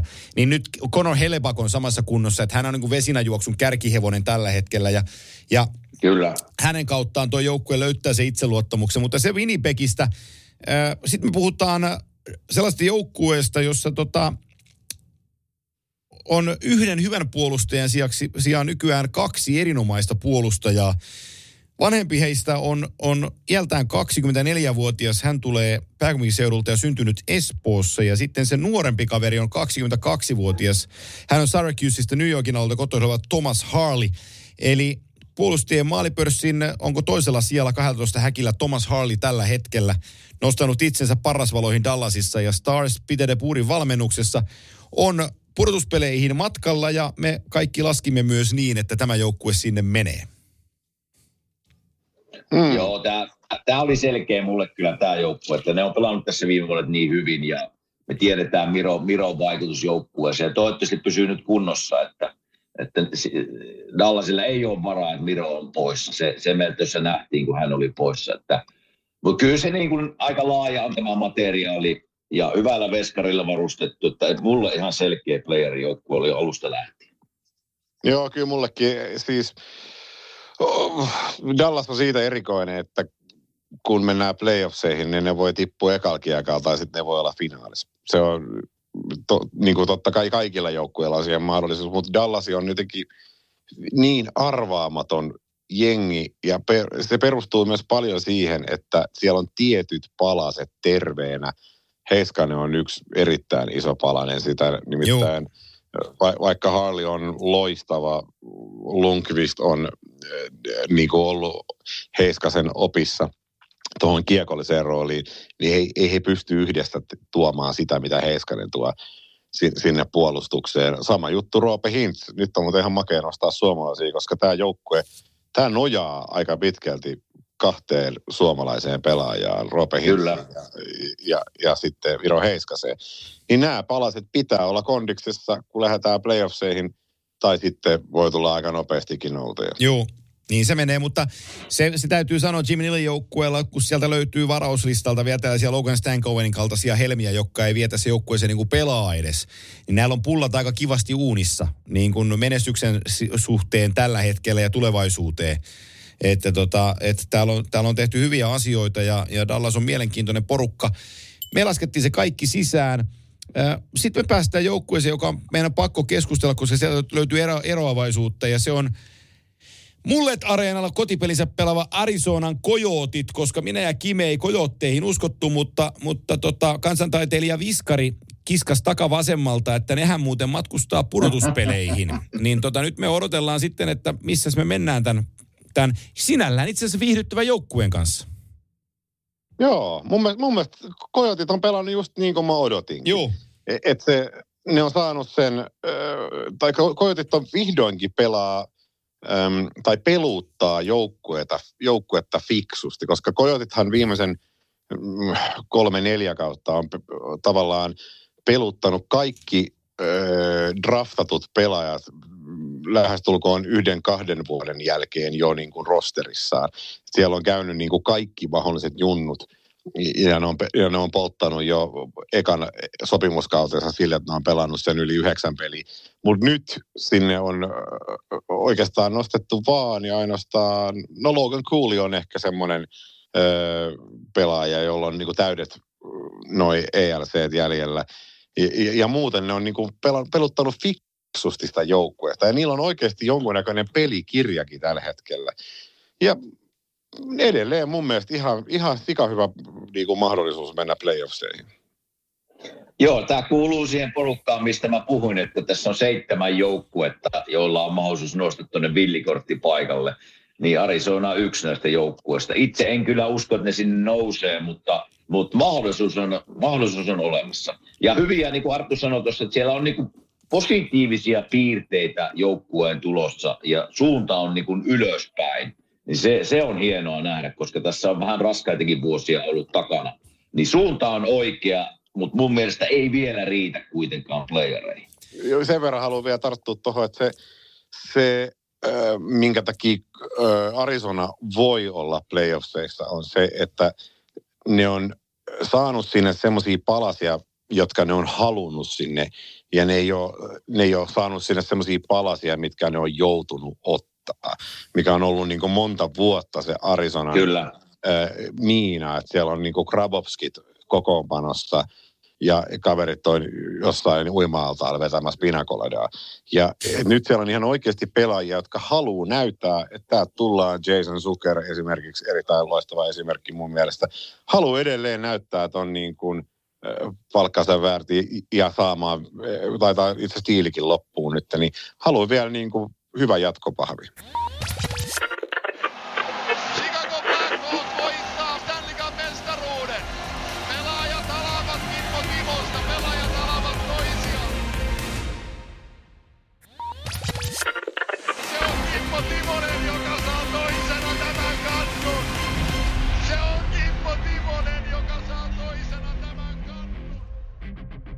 Yes, mennään eteenpäin ja, ja tota, kun tunti on täynnä tätä jaksoa, niin otetaan myös Kimantti yhteistyökumppanit kahdessa osassa tähän nopeasti mukaan. Nimittäin yhteistyökumppanimme Siipi Veikot tiedottaa, että Kamppiin avautuu 7. päivä helmikuuta uusi Siipiveikot Kamppi.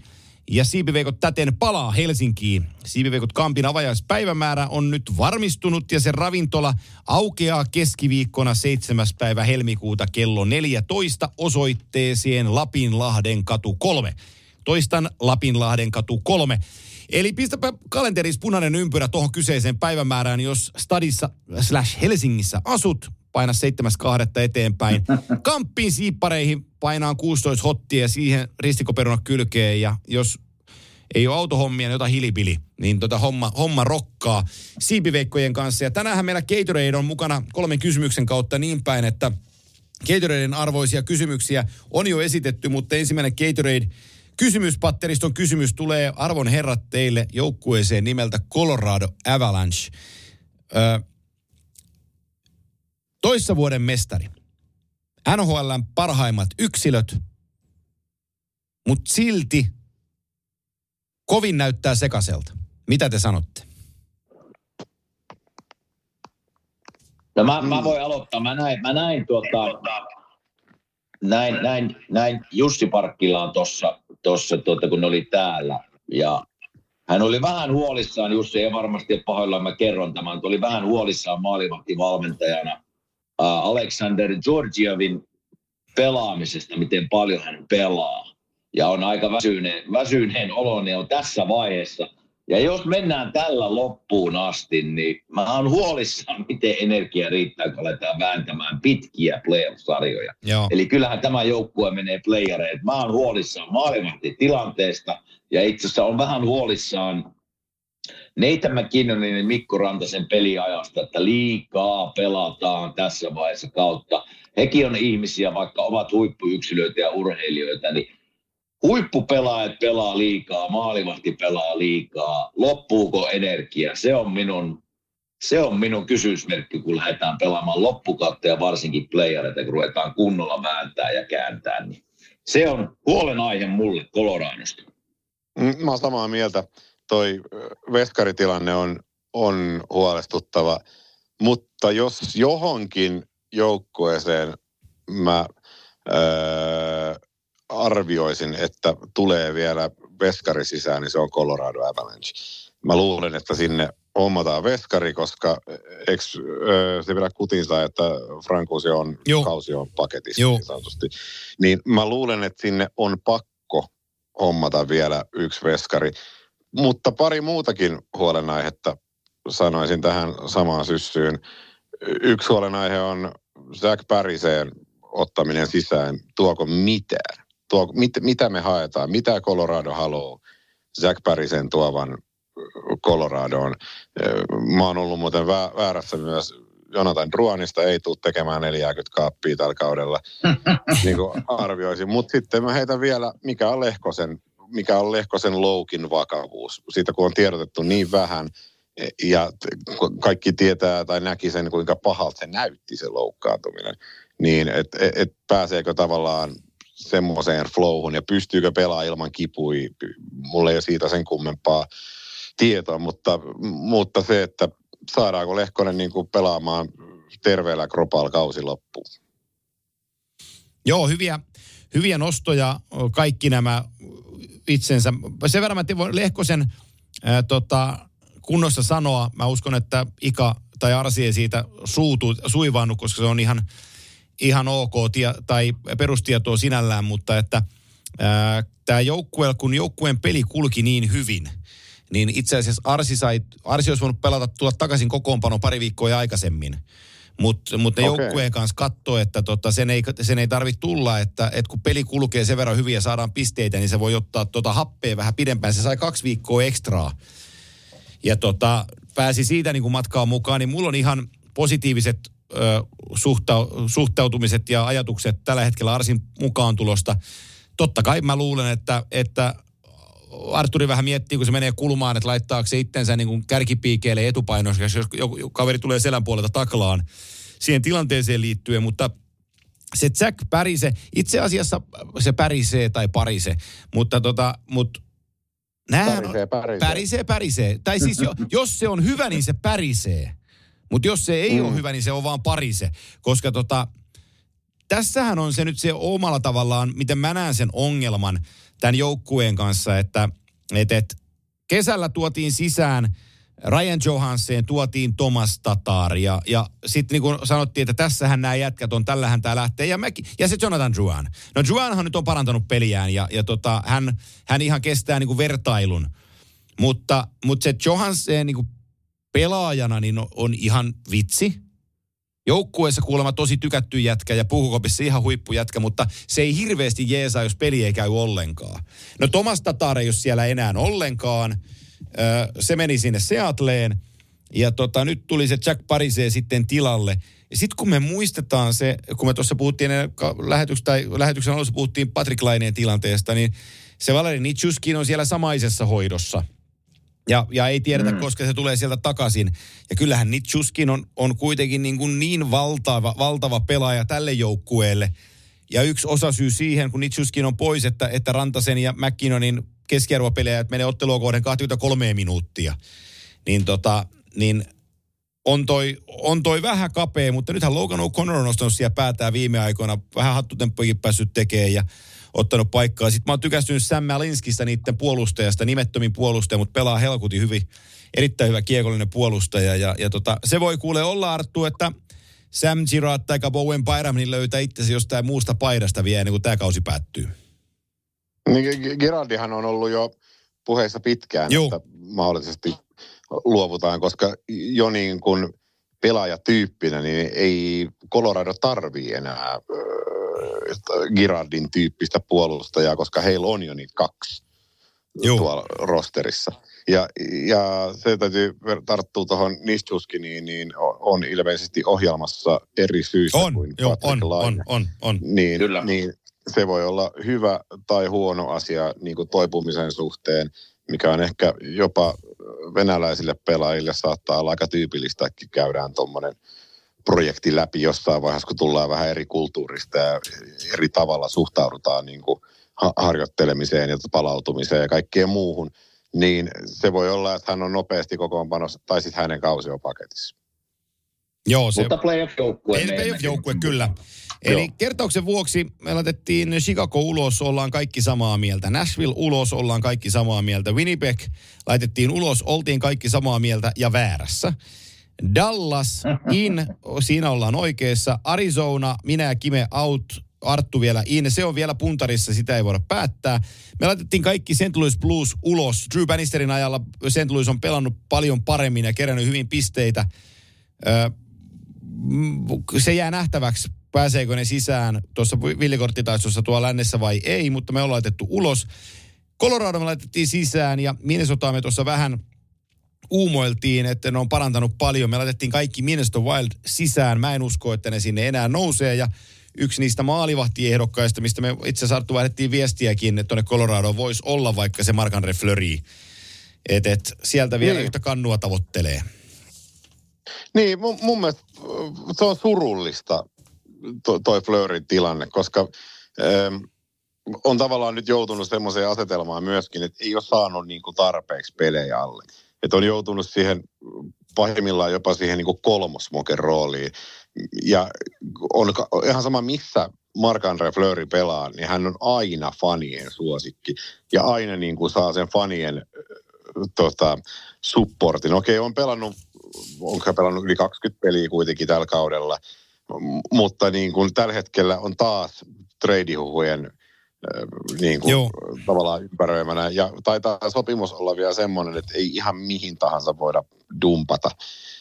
Eli niin kuin, Kyllä. varmasti haluaa pelata enemmän kuin mitä tällä hetkellä saa pelata. Ja, ja ottajia löytyisi kyllä NHLstä Fleurille ihan varmasti, koska cap hitti on vaan 3,5 vissiinkin, vai oli, oliko se kolme, jotain sinne suuntaan. Joo.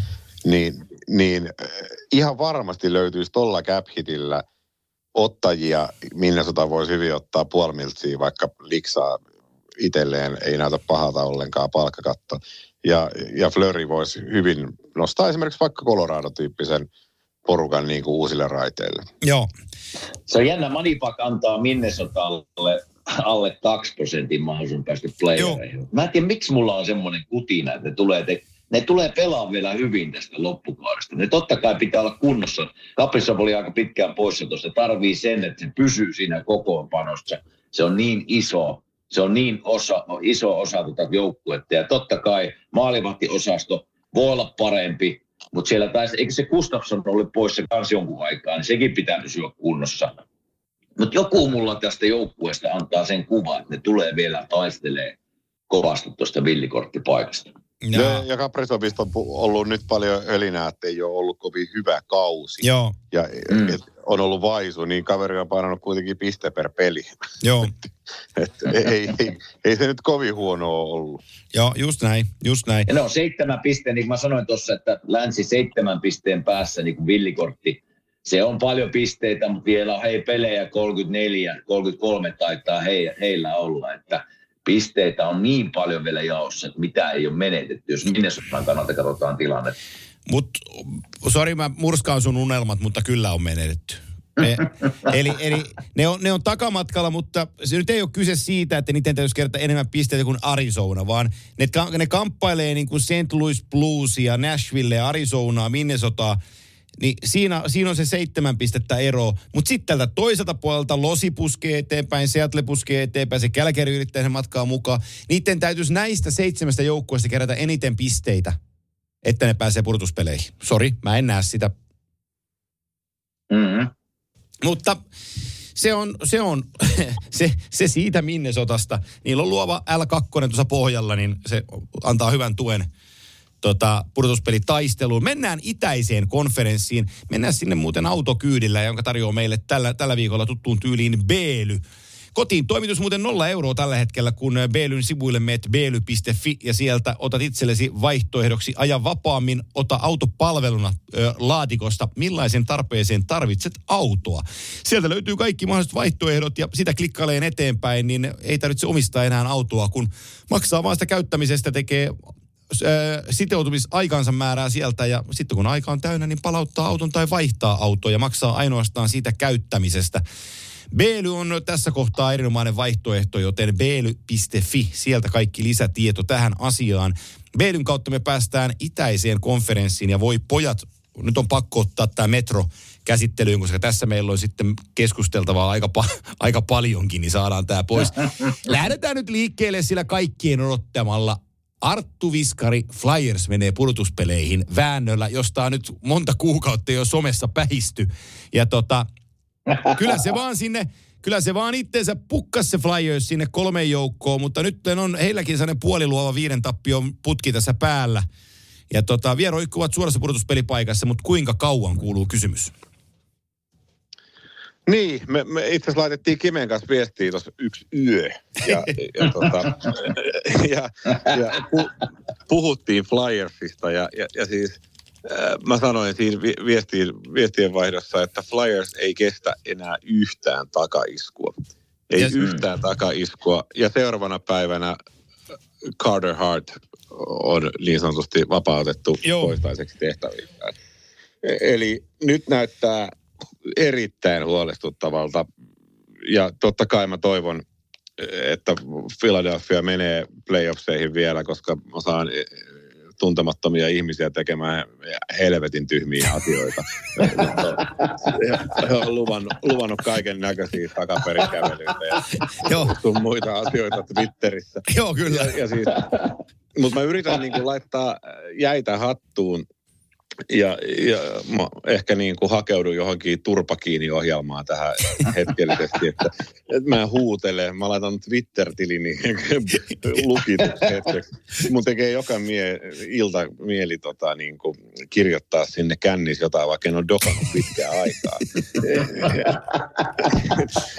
Mutta siis hyvältä näyttää ja se menee just uskomatonta, vaikka niin kuin monta kertaa tai tälläkin näissäkin ennustuksissa on ollut väärässä monenkin joukkueen kohdalla, mutta jotenkin toi Philadelphia, siinä on jotain niin siistiä, kun ne taistelee. Ne taistelee joka ilta siitä voitosta. Välillä tulee turpaa niin kuin aivan huolella, mutta sitten mä huomaan sen jo siinä vaiheessa, että kun peli rupeaa olemaan 4-0, niin Tortorella rupeaa käymään niin kuin aivan hiilenä siellä penkin niin kuin takana. Ja joka jätkä, joka istuu siellä, niin ne ottaa tosissaan sen tilanteen ja ne ei luovuta. Eli ollaan nähty aika uskomattomiakin nousuja tällä kaudella, josta ollaan kuitenkin pystytty sitten vielä piste niin kuin nappaseen. Kyllä, kyllä. Se on jengi, joka taistelee joka ilta. Nyt tipet kuntoon Tortorellalle muutama niin kuin vapailta jossain kylpylässä ja, ja sitten niin kuin homma rokkaamaan takaisin. Ja, ja, ja sitten Carter Hartin tilanteeseen en, en ota mitään kantaa, koska uutisointi tänne meidän puolelle on niin pimennossa, että mä en tiedä siitä muuta Joo. kuin mitä on jotain esitutkintapöytäkirjoja lukenut. Mutta, mutta sinne tarvitaan nyt veska hyvin, hyvin, hyvin äkkiä, jos halutaan playoffeihin. Ja kaikki tietää sen, että heillä on mahdollisuus, heillä on oikeasti mahdollisuus – soittakaa Mark-André Fleurille. Hän, on, hän olisi varmaan ihan, ihan kiinnostunut tulee pelaa. Kime, kerro. Ja mä oikein tiedä, no joo, mä, mä en oikein tiedä, mitä niin Flyersin kohdalta lähettäisiin liikkeelle, koska tämä on mulle, niin kuin, mä tiedän tämän joukkueen, mä oon katsonut 99 prosenttia näistä peleistä. Mä tiedän tarkalleen, missä tämä joukkue menee, miksi. Mutta ensin lähdetään siitä, että Artulle hatunnoston su- arvoinen suoritus, että ei kukaan uskonut, että ne olisi tässä tilanteessa tässä vaiheessa kautta viera su- suorassa playoff-paikassa. Sitä en nähnyt minä, sitä en nähnyt moni muukaan. Edes täällä paikallinen ihminen ei nähnyt sitä, joka on jääkeikon ympärillä tekemissä. Se, on, se on hienosti arvioitu.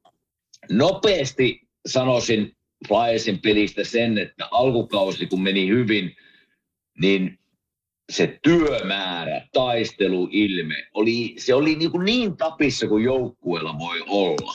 Ja nyt sanotaan, kun on tullut tappioita tässä, no Carter Hart on iso menetys, totta kai uh, Owen Tippett, iso, iso, iso menetys. Se varmaan tulee kyllä nyt tauon jälkeen takaisin. Uh, niin nyt joukkueen näytti, niin kuin mä sanoin, niin se taisteluilmi oli ihan tapissa. Niin se ei ollut enää niin tapissa, oli väsymystä nähtävissä joukkueessa. Ja, ja Oven Tipetillä on tuohon hyökkäyspeliin niin iso merkitys, sen poissaolo oli iso juttu. Um, niin väsynyt joukkue oli.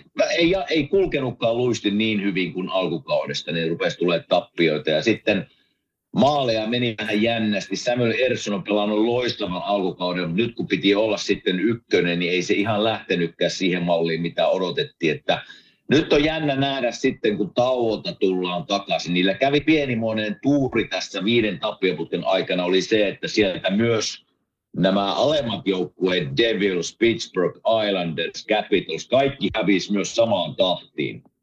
Eli se ero ei hirveästi kaventunut Eli siinä kävi pienimuotoinen tuuri. Nyt kun tullaan tauolta takaisin, mä haluan nähdä, vieläkö saa Tortorella puristettua joukkueesta sen innon ja energia, mikä oli alkukaudesta, niin se aika näyttää. Jos se ei ole siellä, niin sieltä tullaan alas ja nopeasti.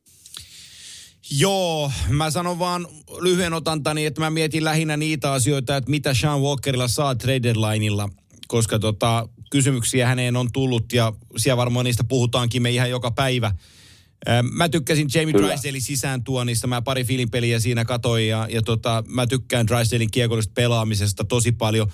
Mä oon iloinen siitä, että Morgan Frost pääsi pois Tortsin koiran kopista kesken kauden ja alkanut mm. pelaa. Näyttänyt hienoja, hienoja otteita.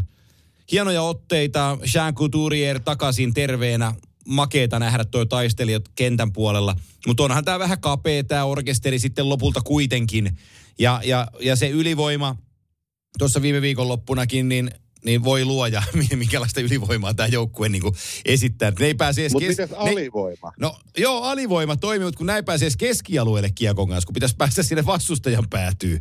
Paitsi niin... alivoimalla. Alivoimalla pääsee. Alivoimalla teet toisissa eniten maaleja, joo. Sillä ne, sillä ne pääsee, mutta se yli, ylivoima pitäisi saada, saada niinku kuntoon. Ja, ja mun on aika erikoinen valinta. Kime voi ottaa tähän vanhan joukkueen puolustajana kiinni, mutta Jegor Samuula pyöritte ykkösyyveen pakki, pakkina siinä viivalla, niin, niin onhan se lupaava jätkä, mutta onko se ihan noin lupaava? Voi Jeesus. No ko- kova, luotto tää, kova luotto täällä on ja, ja mulla on semmoinen kuva, että Tortorella tykkää hänestä persoonana ja pelaajana.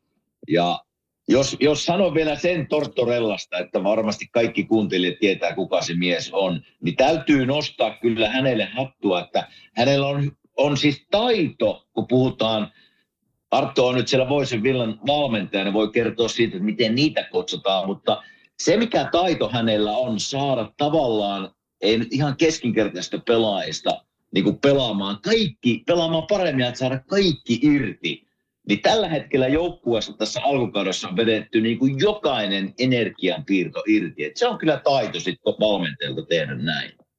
Joo, ja Flyers painaa nyt, niin kuin, se on koko ajan yliviritetty. Joo. Se, on, mm. se, on koko, se, men, se menee ihan siellä niin kuin punaisella. Limitteri, just. Limitteri huutaa niin kuin koko ajan hoosiannaa. Ja, ja, ja nyt sen takia se ei se ei kestä sitä, että se menee ruvelle. Eli se ei kestä enää yhtään pientäkään murtumista mistään suunnasta, koska sitten se pakka niin kuin levii täysin. Ja mun on pakko tarttua tuohon Samulaan. Joka on pelannut niin kuin ykkös YV-viivalla. Mä en niin kuin voi käsittää sitä. Mä en niin yksinkertaisesti voi käsittää sitä. Se, se on niin kuin, se on niin kuin Hälgil rullaluistimilla, että jää. Mä en, mä en niin kuin pääse siihen sisään niin kuin millään. Mitä, mitä siellä ajatellaan, kun siellä olisi kuitenkin ristolaista ja siellä Joo. olisi niin kuin muitakin, kello on, niin, on niin kuin tulta löytyy tavallaan. Niin sitten sit Samula painaa sieltä aina jonkun semmoisen Svenssonin, tiedätkö, Kyllä. maalille. Ja, ja, ja se viiva pelaaminenkin on semmoista, jos syöttö tulee jalkoihin, niin se aika usein niin kääntyy niin kuin y, YV-hyökkäykseksi niin kuin omiin. Joo. Niin mun todella pelottavan näköistä touhuu. Et, et se, se kaipaa niin kuin todella rankan YV-treenin. Ja mä en yhtään niin kuin kattoisi edes pahalla sitä, että ruvettaisiin pelaamaan niin kuin ihan puhtaasti noppavitosti, että siinä YVllä. Niin kahdella puolustajalla. Kiekko ja laiturit laidoille ja sentteri keskelle. Ja se on se, mitä Boston teki aikoinaan, vaan niin päin, että Sara oli maali edes. Laitetaan se Samula sinne maali eteen, Joo. hakkaa niitä kiekkoja sisään. Ja sitten sen jälkeen niin kuin... Niin, tai Rasse. Rasse niin. isona miehenä Jep, just kyllä. näin. Noppa Femma tai sitten alakolmiolla pelutaan, pelataan niin kuin vetoja, vetoja vaan. Ja nyt se pyöritys ja hyörytys niin kuin pois. Ei kyllä hyvä, hy, Ei, Arttu, mä hyvä, hyvä, alivoima, hyvä ylivoima lähtee nyt siitä liikkeelle, että Igor Samulla istuu penkillä. Se on nyt se lähtökohta Mä oon samaa mieltä. Siippareille. Ei Arttu, kyllä pari, pari viikon päästä on menossa tuonne Nashvilleen. Siellä on semmoinen Captain's Night, niin siellä on Hal Kill on, on TV-hommissa. Mä kerron terveisiä. Kerro. Hän on, hän on yksi mun all time suosikki. Joo, sanot, että että sä katsot tää Samula, että mun kaveri sanoi, että se näyttää sulta rulluistimilla. Kyllä. tota, mennä, mennään joukkueessa eteenpäin. Haluatteko te käsitellä New York Rangersia jollakin tavalla 30, 30 ottelua voitettuna ja, ja tota, Metropolitan kärki joukkue tällä hetkellä. Me tyydet, meillä on niin paljon joukkueita, että sovitaanko, että puhutaan Rangersista joku toinen kerta. Että se on siellä, missä sen pitääkin olla. Joo kaikille in kuitenkin. Joo, se oli kaikille in. Kyllä. Ja vahvasti. Joo, Joo. ja tota, Hurricanes yhtä lailla me ohitetaan, koska se oli kaikille in. Niiden alkukausi oli vaikea, mutta ne on noussut tasolleen ja, ja tota, ne on siellä, missä niiden kuuluukin olla, niin ei me niistäkään puhuta sen enempää. Otetaanpa käsittelyyn, no ei oteta sitäkään käsittelyyn itse asiassa, kun meillä on kaikilla out. Vaikka se nostaa nyt aika hienosti päätään. Mä tykkään Patrick Ruaan tulosta äh, NHL-valmentajaksi takaisin. Mä viikko sitten Puhuin hänen puolestaan isoja sanoja ja edelleenkin seison sanojeni takana. Me ollaan kaikki laitettu New York Islanders out. Niillä on tällä hetkellä 52 pistettä. Ne on metron nelosena ja ne taistelee tonne pääsystä villikorttipaikkaa, jossa nyt idässä kärjessä on Toronto 58, Detroit 57. Eli matkaa heilläkin sinne on, mutta suoraan pudotuspelipaikkaa on neljä pistettä, missä toi Flyers on tällä hetkellä. Eli käytännössä katsoen kyllä tässä äh, Islanders on ihan tappelussa pudotuspelipaikasta mukana? Joo, jos mä sanoisin niin kuin idästä yleensäkin sen, niin kuin mä sanoin äsken läntisestä, että kolme joukkuetta kaikissa divisioissa tai molemmissa divisioissa on vähän niin kuin jo, ne on varmoja. Niin mä voisin sanoa niin kuin idän puolta se, että uh, Boston Panthers on Atlantin puolella varmoja, uh, Metrossa Rangers, Hurricanes varmoja. Sitten on, sit on pirun tasaista. Tämä itäinen on tasainen puoli ja ja, ja kun katsotaan, että siellä on niin kuin tästä villikorttitaistelusta, jos mennään tuonne Washingtoniin asti, niin seitsemän, seitsemän pisteen sijalla on monta joukkuetta, jolla on mahdollisuus nousta siltä. Että kyllä tämä, niin kuin, tämä on tasainen ja loistava loppukausi tulossa. Tuo, mitä mennään Islandersiin, niin hieno, varmasti tarpeellinen valmentajan muutos. Mutta mä oon edelleen, niin kuin mä sanoin, sanoin kun mä sulle kahden kesken, mä sanottiin viime viikolla siitä, että – mun mielestä se miehistö vaan ei ole rakennettu enää nykypäivän jääkiekkoa, että se ei tule riittämään. Että maalivahti, uh, jos jaksaa pelata tuolla tavalla, niin kuin on pelannut, niin se, se voi auttaa, mutta mä pahoin epäilen, että se miehistö ei ole tarpeeksi nopea, se ei ole tarpeeksi niin kuin nykypäiväinen, niin mä en laske niitä edelleenkään playereihin. Mä, mä oon vähän samaa mieltä. Ja siis ja tuossa on äh, Islandersin kohdalla vähän äh, erilainen tarina kuin esimerkiksi Vegasilla tai äh, jopa, niin kuin, jopa vähän erilainen kuin Philadelphialla on se, että ei ole tavallaan tappiin viritetty joukkue, mutta kuin erona, erona Vegasiin, niin yksi iso palanen, kun tippuu pois, niin se peli muuttuu. Ja, ja, ja ne on just Barsal, Bo Horvat, sitten voidaan puhua niin kuin, äh, oikeastaan niin kuin puolustuksesta joku Dobson.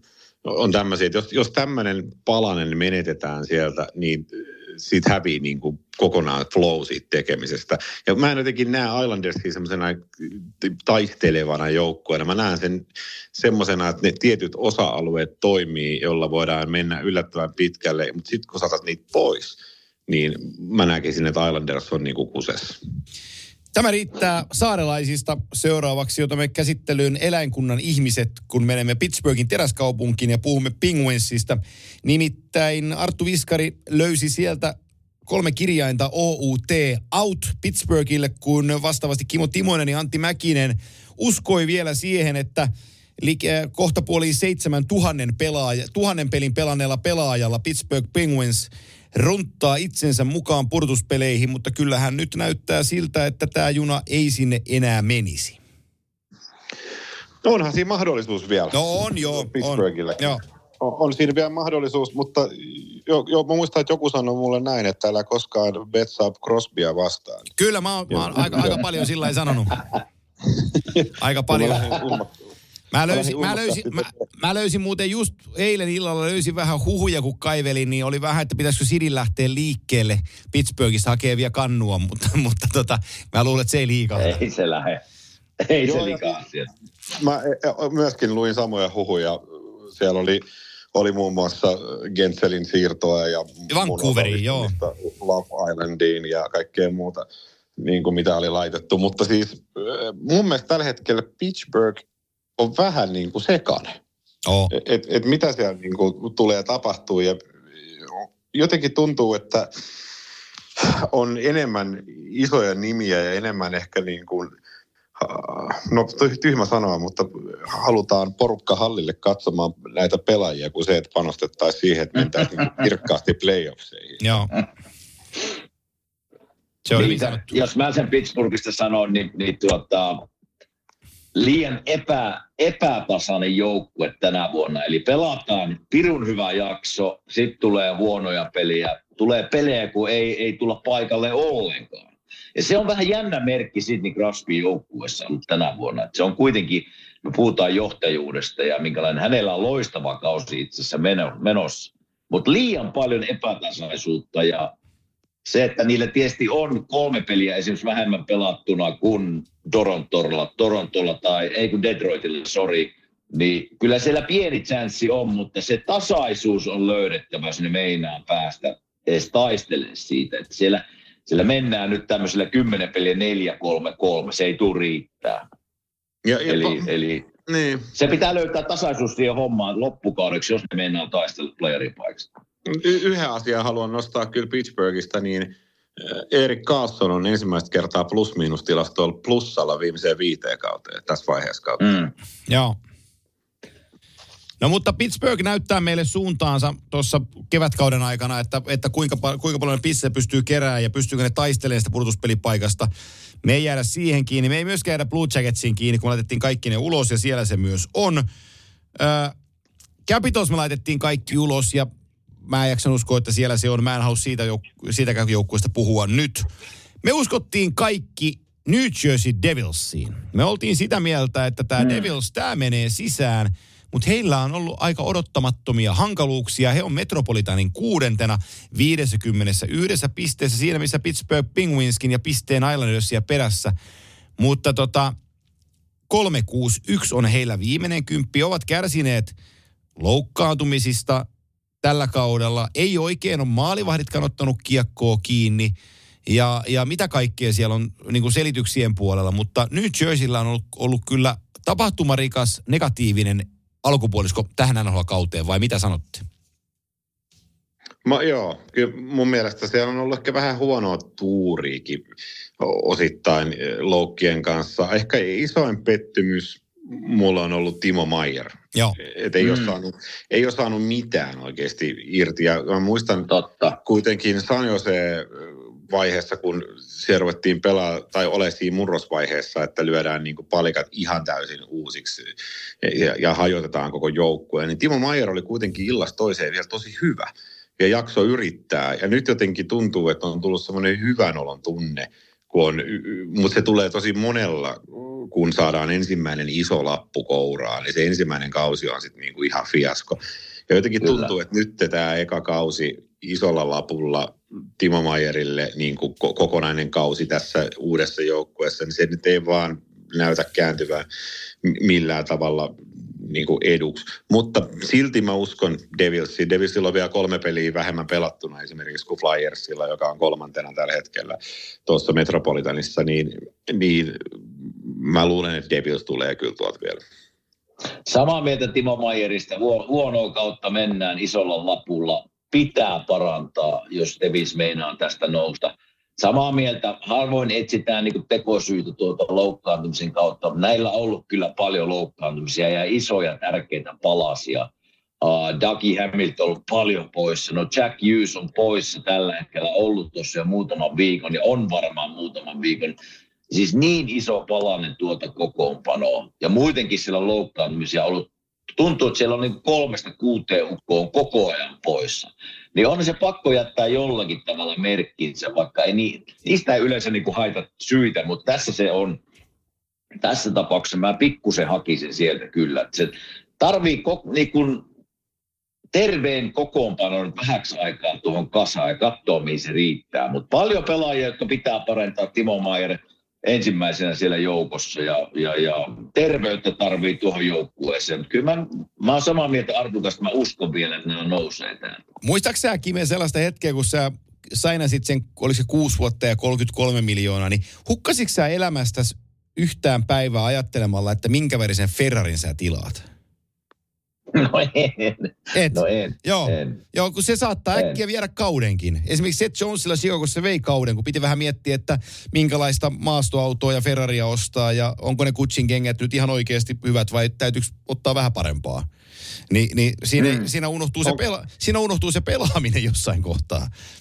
Monet kutsit sulla on, Kime? näetkö, näetkö näillä patulkoilla, että mä menen semmoiseen kauppaan, että löytyy sieltä just sopiva no, ky- kyllä, mä nyt, luo, kyllä mä nyt luotin, että sun, sun 5,5 miltsin cap hitillä saa mieluummin kutsit kuin mun mökkitiellä. Täällä ei ole paljon kutseja enää. ei, ei näy täälläkään. Saako, ei näy täälläkään. saako, saako, saako artistit rojaltteja karaoke-laulannasta? Jos saisin, saisit multimiljonääri. Se, se on muuten hienoa toi karaoke-homma, kun sekin on Suomessa silleen, että niitä tulee aina vuositasolla tulee aina joku yksi, kaksi uutta karaoke-firmaa, jotka laittaa ne viestiä, että hei, että haluamme esittää musiikkiasi meidän palveluissa ja, ja, ja niin kuin korvaukset maksetaan näin ja näin mukaisesti. Mä oon aina sanonut, että anna mennä vaan, että ei mitään, että se on kiva, että jengi pääsee laulaa ikinä en ole euroakaan nähnyt mistään karaoke. mitä, mitä tuolla on soinut. Ei ole ainakaan mulle tullut yhtäkään euroa ikinä. Äkkiä, äkkiä. No tehdään, tehdään silleen, että mä käyn laulaa se mökkitien tuossa ensi kesänä. Mä lähetän sulle euron siitä käytöön. no joo, laulat se mielellään, laulat se Philadelphia se telkkarissa, mikä saattaa tulla. Okei, okay. no niin, joo, selvä. Joo, joo, mutta jos, jos, jos sitä pitäisi saada korvauksia, niin joku grameksi pitäisi saada paikalle. Kyllä sä, mulla sä pari euroa saisit mökkitiestäkin parista muustakin kappaleesta tulisi.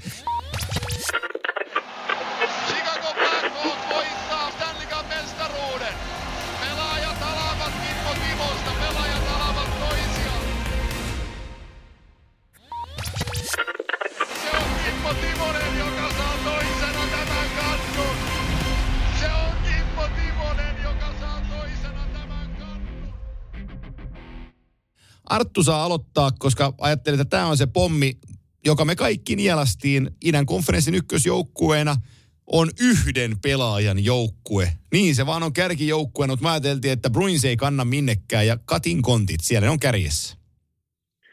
Niin, jotenkin itselle se oli aika selkeä, kun Kreitsi Bergeron kaksikko niin kuin jäi samaa aikaa pois, niin se, mulla tuli mieleen, että se luo semmoisen järkyttävän krapulan sinne jengiin ja, ja, ja Pavel Saka t- tulee ykkössentteriksi ja Marchandi nyt veetuttaa muuten vaan niin kuin aina.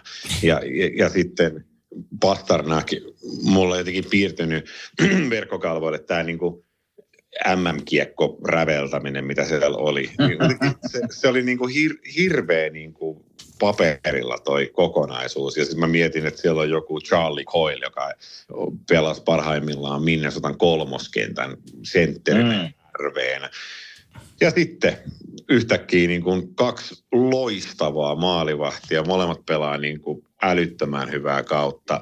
Porukka pelaa niin kuin todella hyvin yhteen, ei mitään kysyttävää. Ja, ja niin kuin ihan, tietysti, mä, mä voin jotenkin käyttää, no niin kuin, pelannut ihan yli odotusten. Mutta onko sitten kuitenkaan, oliko se vain yksinkertaisesti sitä, että ei vaan niin kuin nähnyt, että noiden kahden pelaajan samaan aikaan niin kuin hokkareiden naulan nostamisen jälkeen pystyykin yhtäkkiä näin nopeasti. Voidaan puhua jo rebuildaa niin kuin joukkuetta. Joo, mä vähän astuin tässä Bostonin kanssa nyt toisen kerran miinaan. Ja vähän syitä, miksi mä oon astunut, on se, että just Perseron Kretsi lopettaa isot äänet, tärkeät palaset joukkuehenkeä, johtajuutta. Ja sitten mä katsoin niinku tulevaa joukkuetta. Mä ajattelin, että sentteriosasto, Pavel Saka, Charlie Coyle, Morgan Kiki, Patrick Brown. Siinä on, siinä on sentterit.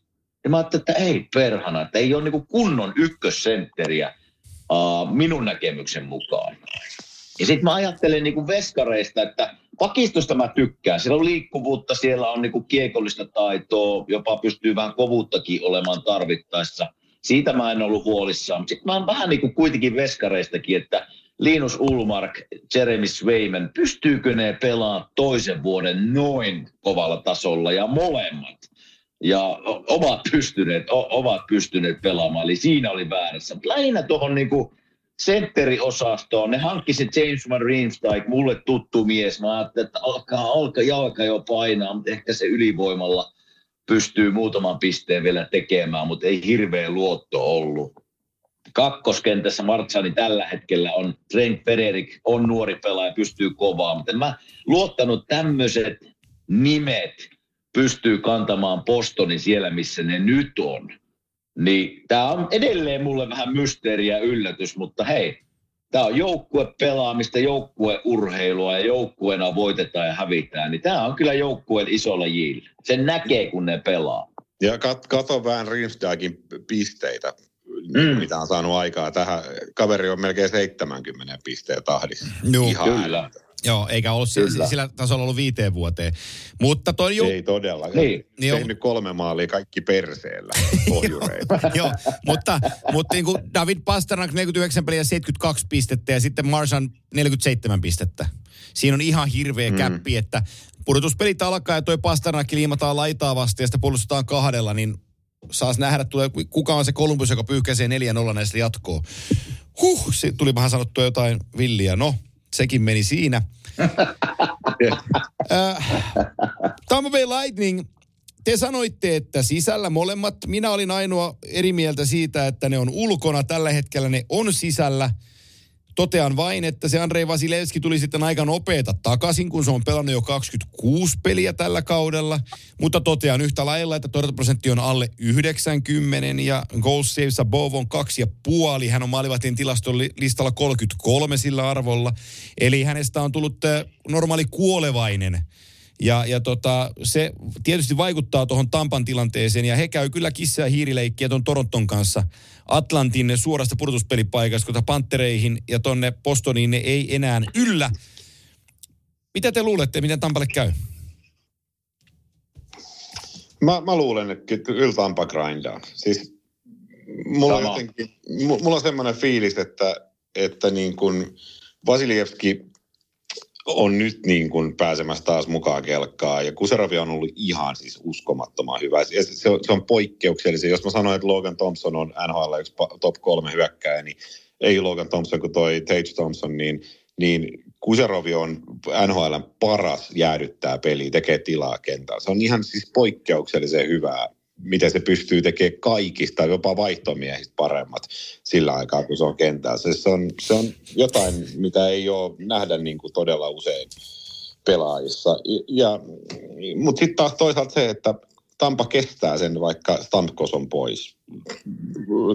Tampa kestää sen, vaikka, vaikka tota,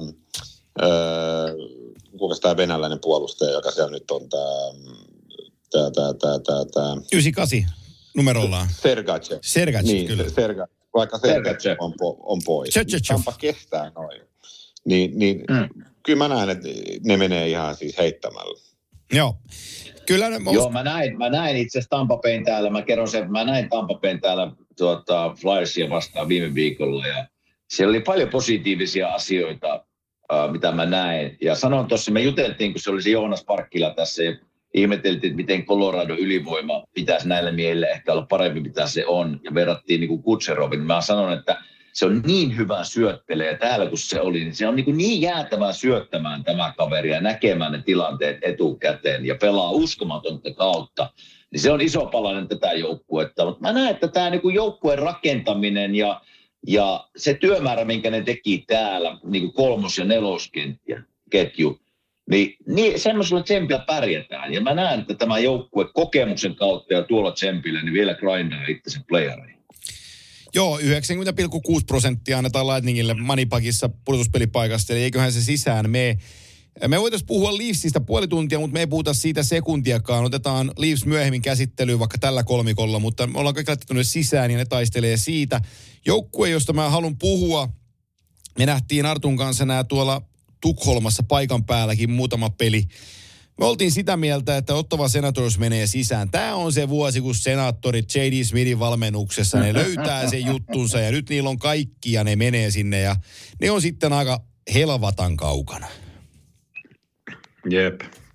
Tämä on käsittämätön joukkue. Mä oon, mä oon niin, mä oon jotenkin, ei saisi mennä tunteisiin, mä oon niin pettynyt ottavaa, siis todella pettynyt. Mä oon niin pettynyt ensinnäkin oikeastaan, no, oikeastaan niin yhteen pelaajaan eniten. Ja hän on Tim Stützle. Joo. Ja jos, pela, jos puhutaan sitä, että pelaa itselleen, ja jos puhutaan sitä, että Bedard on huonoin puolustava sentteri, niin ei ole. Kyllä se on Tim Stützle. Ja, ja se on uskomatonta, miten hän saa nä- näkemään, tai hän saa näyttämään sen siltä, että, että hän tekisi jotain, mutta hän ei tee mitään. Ja sitten kun mennään, mennään hyökkäysalueelle, niin hän tekee kaiken taas sit siellä. Et sitten jotenkin on ne omiin päin, kun mennään, niin ei siis mitään motivaatioa puolustaa ja pelaa. Ei mitään miesvartiointia, vaan semmoista niin kuin jumalatonta sähläämistä koko ajan ees taas. Ja se on niin epätasasta se Styslen pelaaminen. Ei se tietenkään ole yhden pelaajan vika. Tämä saa kuulostaa sen siltä, mutta kun Stysle on mun yksi lempipelaaja, niin mä annan hänelle ruoskaa sen takia niin paljon. Me nähtiin Ruotsissa Antin kanssa, kun Stysle paino baseball-vedon tota, ilmasta jatkoajalla häkkiin, mikä oli ihan uskomaton suoritus. Saatuin saamaan videollekin sen vielä. Mutta mut sitten samaan aikaan niin kun mä näen, kun se selkä nousee ylös siellä omissa ja sitten tehdään jotain liikkeitä, mitkä ei vie, vie minnekään ja sitten soi omissa. Niin tätä on jotenkin niin kuin ollut tuskallista katsoa ja sitten Ottavahan on muuttanut pelinsä viime kaudelta. Eli viime kaudella, kun ne luotti siihen nopeuteen ja ne luotti siihen, että vaikka olisi vaihto kesken ja ne dumppaa päätyy, ne on silti ekana kiekossa niin tällä kaudella ei ensimmäistäkään semmoista tilannetta, että Ottava olisi aina ekana kiekossa, vaan ne on vikana kiekossa ja sen lisäksi ne karvaa. Ne karvaa alivoimaisena, niin- eli ne ei tee edes karvausta oikein, että toinen iskee kiekolliseen ja toinen is- iskee siihen kiekottomaan, jolle syötetään ja sentteri ottaa niin sanotusti siitä välistä sit niin kuin ne avaukset. Niin se karvauskin on niin kuin vajaavaista. Eli, eli jätetään ihan puoli tiehen kaikki hommat. Se on mun mielestä ihan käsittämätöntä.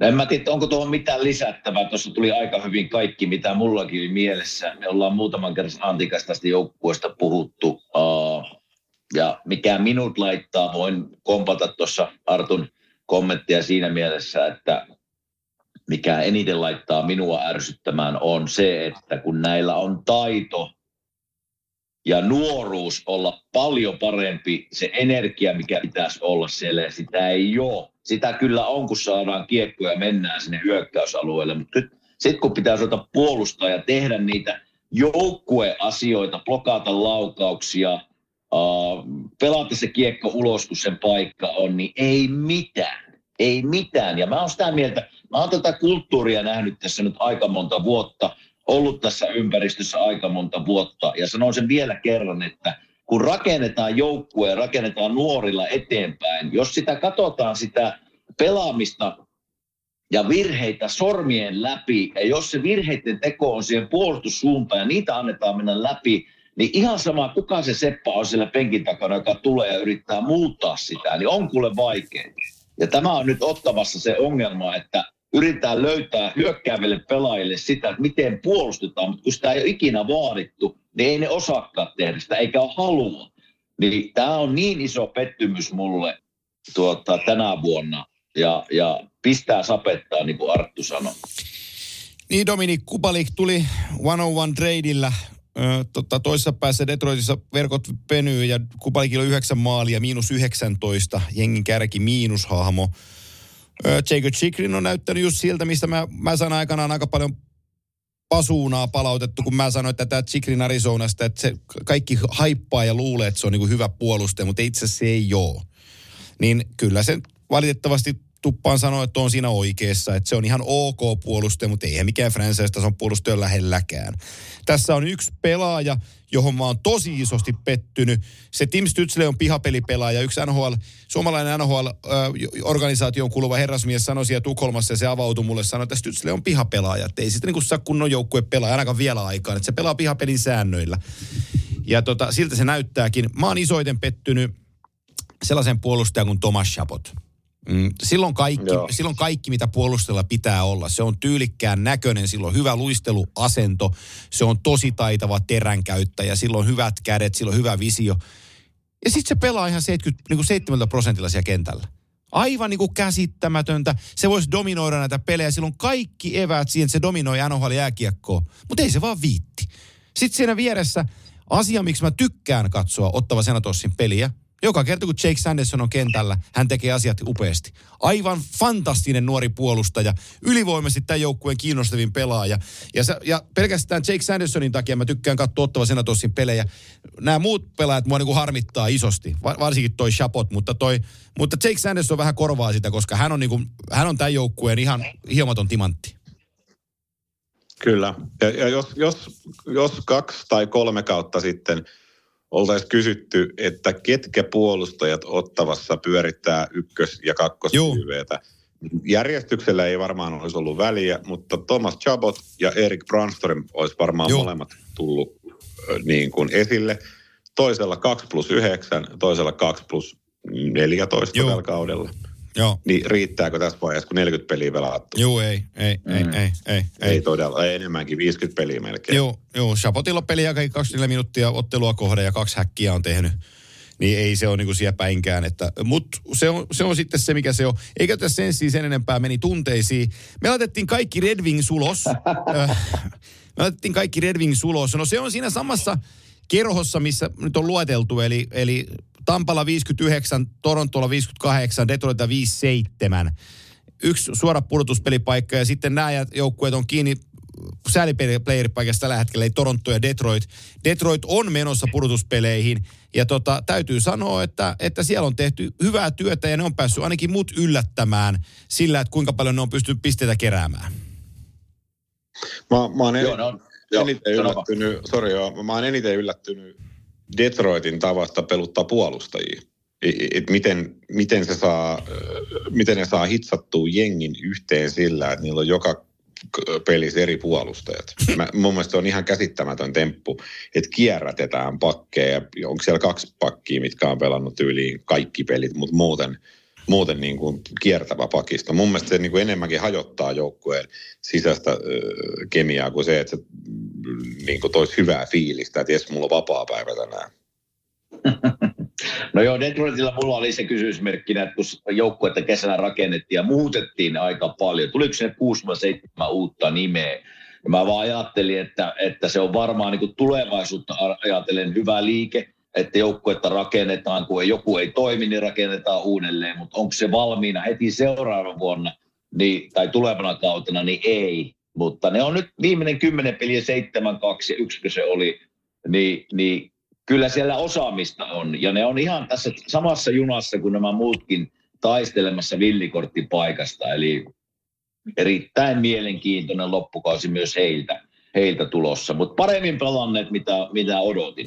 Joo, ja erikoinen, erikoinen tilanne myös Ville Hussolla, että hän on minuuttimääräisesti pelannut vähemmän kuin Alex Lyon. Ja, ja tota, Alex on siellä ottanut, ottanut 13 voittoa, siinä missä Husso on ottanut 9 voittoa. Eli, eli kun kirkoissa kuulutettiin Ville Husson ykkösmaalivahdin pakka tässä joukkueessa, niin se välttämättä se asia ei, ei ihan niin ole. Mutta kuten sanottua, siihen kuvalikkiin vaihdossa Alex de Brinket on tehnyt tuplat, eli 18 maalia. Aloitti kauden tosi räväkästi. Toki palkkakin on erilainen. Mutta tota, tässä on paljon, paljon hyvää tässä joukkueessa ja, ja tota, katsotaan, mihin se siitä rakentuu, eikä tätä Detroittiinkaan sen enempää, vaan me mennään seuraavaan joukkueeseen, joka mua, tässä on Kanadiensista me ei puhuta, koska ne on auttiin laitettu kaikki, niin siitä, meillä on kaksi joukkuetta, mistä meidän täytyy vielä puhua. Ensin Florida Panthers. Arttu, sä laitoit kenen kauden alkuun, että sä et näe, näe ei ole pudotuspeleissä. Joo, en, siis oli jotenkin sama, sama fiilis kuin Islandersin suhteet. Jotenkin, jotenkin niin kuin, oli aistittavissa vähän sitä, että tietyt palaset, jos putoaa pois, niin voi käydä huonosti. Ja mulla jotenkin siihen Reinhardtiin, Bennettiin, Verheegiin ollut niin kuin semmoinen älytön luotto, että ne löytää itsestään jotenkin supervaihteen. Mutta ei se nyt ihan huonosti ole mennyt tällä kaudella. Että, että taas kerran voin, luo, tai voin tälleen rehellisesti sanoa, että olin väärässä. Ja siis hyvin on pelannut ja Barkovikin on ollut pois tuossa jonkun aikaa ja silti niin kuin napsunut voittoja. Ja jotenkin jotain Ekbladia mä taisin siellä vähän herjata sun muuta, niin täytyy syödä sanat. Mm. Ei se, ei, mä näin Floridassa kyllä hyviä merkkejä se, että ne meni finaaleihin hävisi, mutta ei, ei, mä ajattelen, että se kyllä homma, homma tulee jatkuu. Ne saa siitä vaan ylimääräistä virta ja energiaa. Ja onhan täällä niinku pelimiehiä minun silmissä Aleksander Parkovin johdolla. Se, että heiltä puuttuu alkukaudesta tavallaan Ekblad ja Montourki oli pitkään poissa, mutta tuttu mies minulle Pilsito toimitusjohtajana kertoo, että he antaa, antaa hommas sinne vähän vanhempia pakkeja, antaa heille mahdollisuuden pelata ja näyttää, järjestää semmoisen pienen kilpailutilanteen sinne pakistoon, ja se on toiminut. Niko Mikkola pelannut uskomattoman hyvin, jopa Oliver Ekman Larsson pelannut hyvällä tasolla, Kulikov on tullut sinne sisään. Niin tämmöisiä nimiä, jollekin annettiin tavallaan nousta uudelleen pinnalle, on noussut. Niin tässä on ihan, ihan siis hyviä merkkejä ollut ilmassa Joo, e- e- Evan Rodriguez on ollut hyvä, joka niin kuin mun papereissa oli semmoinen jo, että hohojaa, että saa nyt nähdä mm. taas, kuka joutuu ottamaan. Mutta on, on tehnyt siis älyttömän hyvin pisteitä. Ja sitten taas, eikö toi Ekbladi ollut alkukaudesta pois pitkään, niin Kulikovihan oli hirmutehoilla siinä. Kyllä, kyllä. Joo, ja sitten sellainen asia, joka nhl on tärkeä, mutta on kaksi, kaksi luotettavaa maalivahtia, että Anthony Stolarz on, on löytänyt sieltä joukkueesta luoton ja pystynyt keräämään ison määrän voittoja. Ja näin ollen ei tule sitä Georgiev-leimaa, että Bobrovskin täytyisi pelata kaikki pelit. Niin, niin Anthony Stolarz on tärkeä maalivahti tähän leiriin. Ja, ja tota, Panterit on, on jälleen kerran idässä kannu jahdissa. Meillä on viimeinen joukkue, miten tämä osuikin viimeiseksi tähän näin, mutta tota, väärä, vääräuskoisia on kaksi ja oikeauskoisia on Hei, Antti, yksi. Antti, saanko no. nopeasti kysyä välissä? Saat. Mua kiinnostaa, kiinnostaa tämmöinen sopimustekninen asia. Minkä takia Spencer Knightin cap-hitti on tippunut 3,350 niin sanotusti tuon ohjelman aikana? Mulla ei ole sulle vastausta. Joo, se on mielenkiintoinen. minä. Joo, koska se on mielenkiintoinen, kun se, onko se, ei pitäisi olla. se jonkun tietyn pe- päivärajan tää, tai jotain muuta, että nouseeko cap hitti, kun hän on kokoonpanosta, vai minkä takia Oliko se... hitti on niin kuin miljo- miljoonalla tippunut? Se on, mä katon hetkinen, mä oon Cap kautta, mä tuun tänne. Mä löydän Spencer Knight 3350. Ei se, onko se ollut tota enempää? Se oli neljä puoli vielä tuossa Okei, okay. mä, katson sen sopi, mä katson sen sopimuksen, otan sen tuosta puran, niin me päästään, päästään tota... Neljä... miettimään, että onko siinä joku signing bonus homma, mutta nekin lasketaan Joo, se on, se on, neljä, se on neljä ja puoli miljoonaa se diili, se on muuten ihan totta. Joo, mä en, tätä pykälää en tiedä, minkä takia näin on tapahtunut, mutta mä pisti silmään vaan yksi päivä, kun mä mietin, että missäköhän Spencer Knight painaa menemään, kun hän on myöskin mukana tässä niin sanotusti ohjelmassa, niin huomasin vaan, että cap hitti on tippunut. Mä voisin yrittää ihan mielenkiintoisesti selvittää sen Bill Sitolta, että mikä, mikä, miten Joo. se menee näin, mikä se pykälä on. Kysypä. Kerron ensi viikolla vastauksen. Joo, Noniin. se on, ihan, se, on, se on mielenkiintoinen. Joo, hyvä huomio. Erittäin hyvä huomio. Tota, viimeinen joukkue. Vääräuskoiset nousee käsi ylös täällä ja sitten tuolla pääkaupunkiseudulla, kun tota, jälleen kerran Antti Mäkinen uskaltautui sanomaan, että se Buffalo Sabres nyt tänä vuonna se on, se on siellä ja nyt niillä on kaikki ja, ja sitten niillä on, niillä on Peterkat ja niillä on kaikki ja niillä, sitten niillä on vielä kaikki ja sitten niillä on vielä kaikki, mutta sitten kävikin ilmi, että niillä ei ole mitään. Niin, niin tota, on tämä aika raskas tämä Buffalokin hei. Tämä on sitten tosi raskas. Joo, joo, ja mä olisin toivonut myöskin, tai olisin suonut niin kuin Buffalolle nyt jotenkin sitä menestystä. Ja nyt ei enää kyllä, tosi vaikea päästä enää tuohon junaan millään tavalla. Ei. Jos ei jotain niin kuin ihan uskomattomia temppuja tapahdu, niin ei pääse enää. Ja, ja pääsi hehkuttaa Tage Thompsonin, joka sitten alkukausi meni ihan munilleen Joo. käsivamman takia. Joutui pelaamaan rikkinäisenä ja niin kuin jotenkin olisi toivonut sitä menestystä ja siellä on niin, kuin niin hyviä palasia, jotka on mun mielestä ollut tuolla tammitynnyrissä nyt jo jonkun aikaa semmoinen, että uskaltaa maistattaa porukalle ilman, että hävettää. Niin s- sitten niin kuin, jotenkin sieltä on jäänyt sit se sieluveke kokonaan. Mun mielestä Dalin on niin paikoitellen ollut hemmetin hyvä ja, ja niin kuin pystynyt niin kuin jopa ratkoakin pelejä Buffalolle, mutta sitten samaan aikaan semmoista tasaisuutta. Se, se on puuttunut niin kuin ihan täysin mun mielestä Buffalon pelistä. Niin mä sanoisin Buffalosta sen vertaan tätä ottavaan. Mutta nämä on muutaman vuoden vielä edellä tavallaan tämän rakentamisessa, mutta se, ehkä se sielu on oikea sana, että mä näen, että joukkue on rakennettu sinne hyökkäyssuuntaan ja sitten kun pitäisi ruveta voittaa tiukkoja peliä tai etsiä tasaisuutta, niin se kuitenkin pitää lähteä sitä viisikkopelaamisen puolustamisen kautta, maalevahtipelin kautta.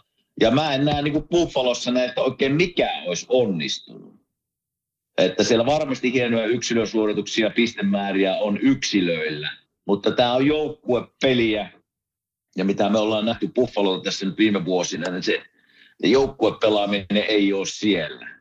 Että se on niin kuin, Tate on hyvä esimerkki, hyvä yksilö, mutta mä en näe, että se niin kuin on, se ei pelaa niin kuin joukkuepelin kautta tätä peliä. Ja se on Buffalo-ongelmalla ollut ja mä en tiedä, miten tämä homma ratkaistaan, että ei ainakaan tällä tavalla. Että siinä pitäisi varmaan joku Tortorellan tyyppinen valmentaja laittaa ja näyttää, että mikä joukkueen pelaamisen merkitys on.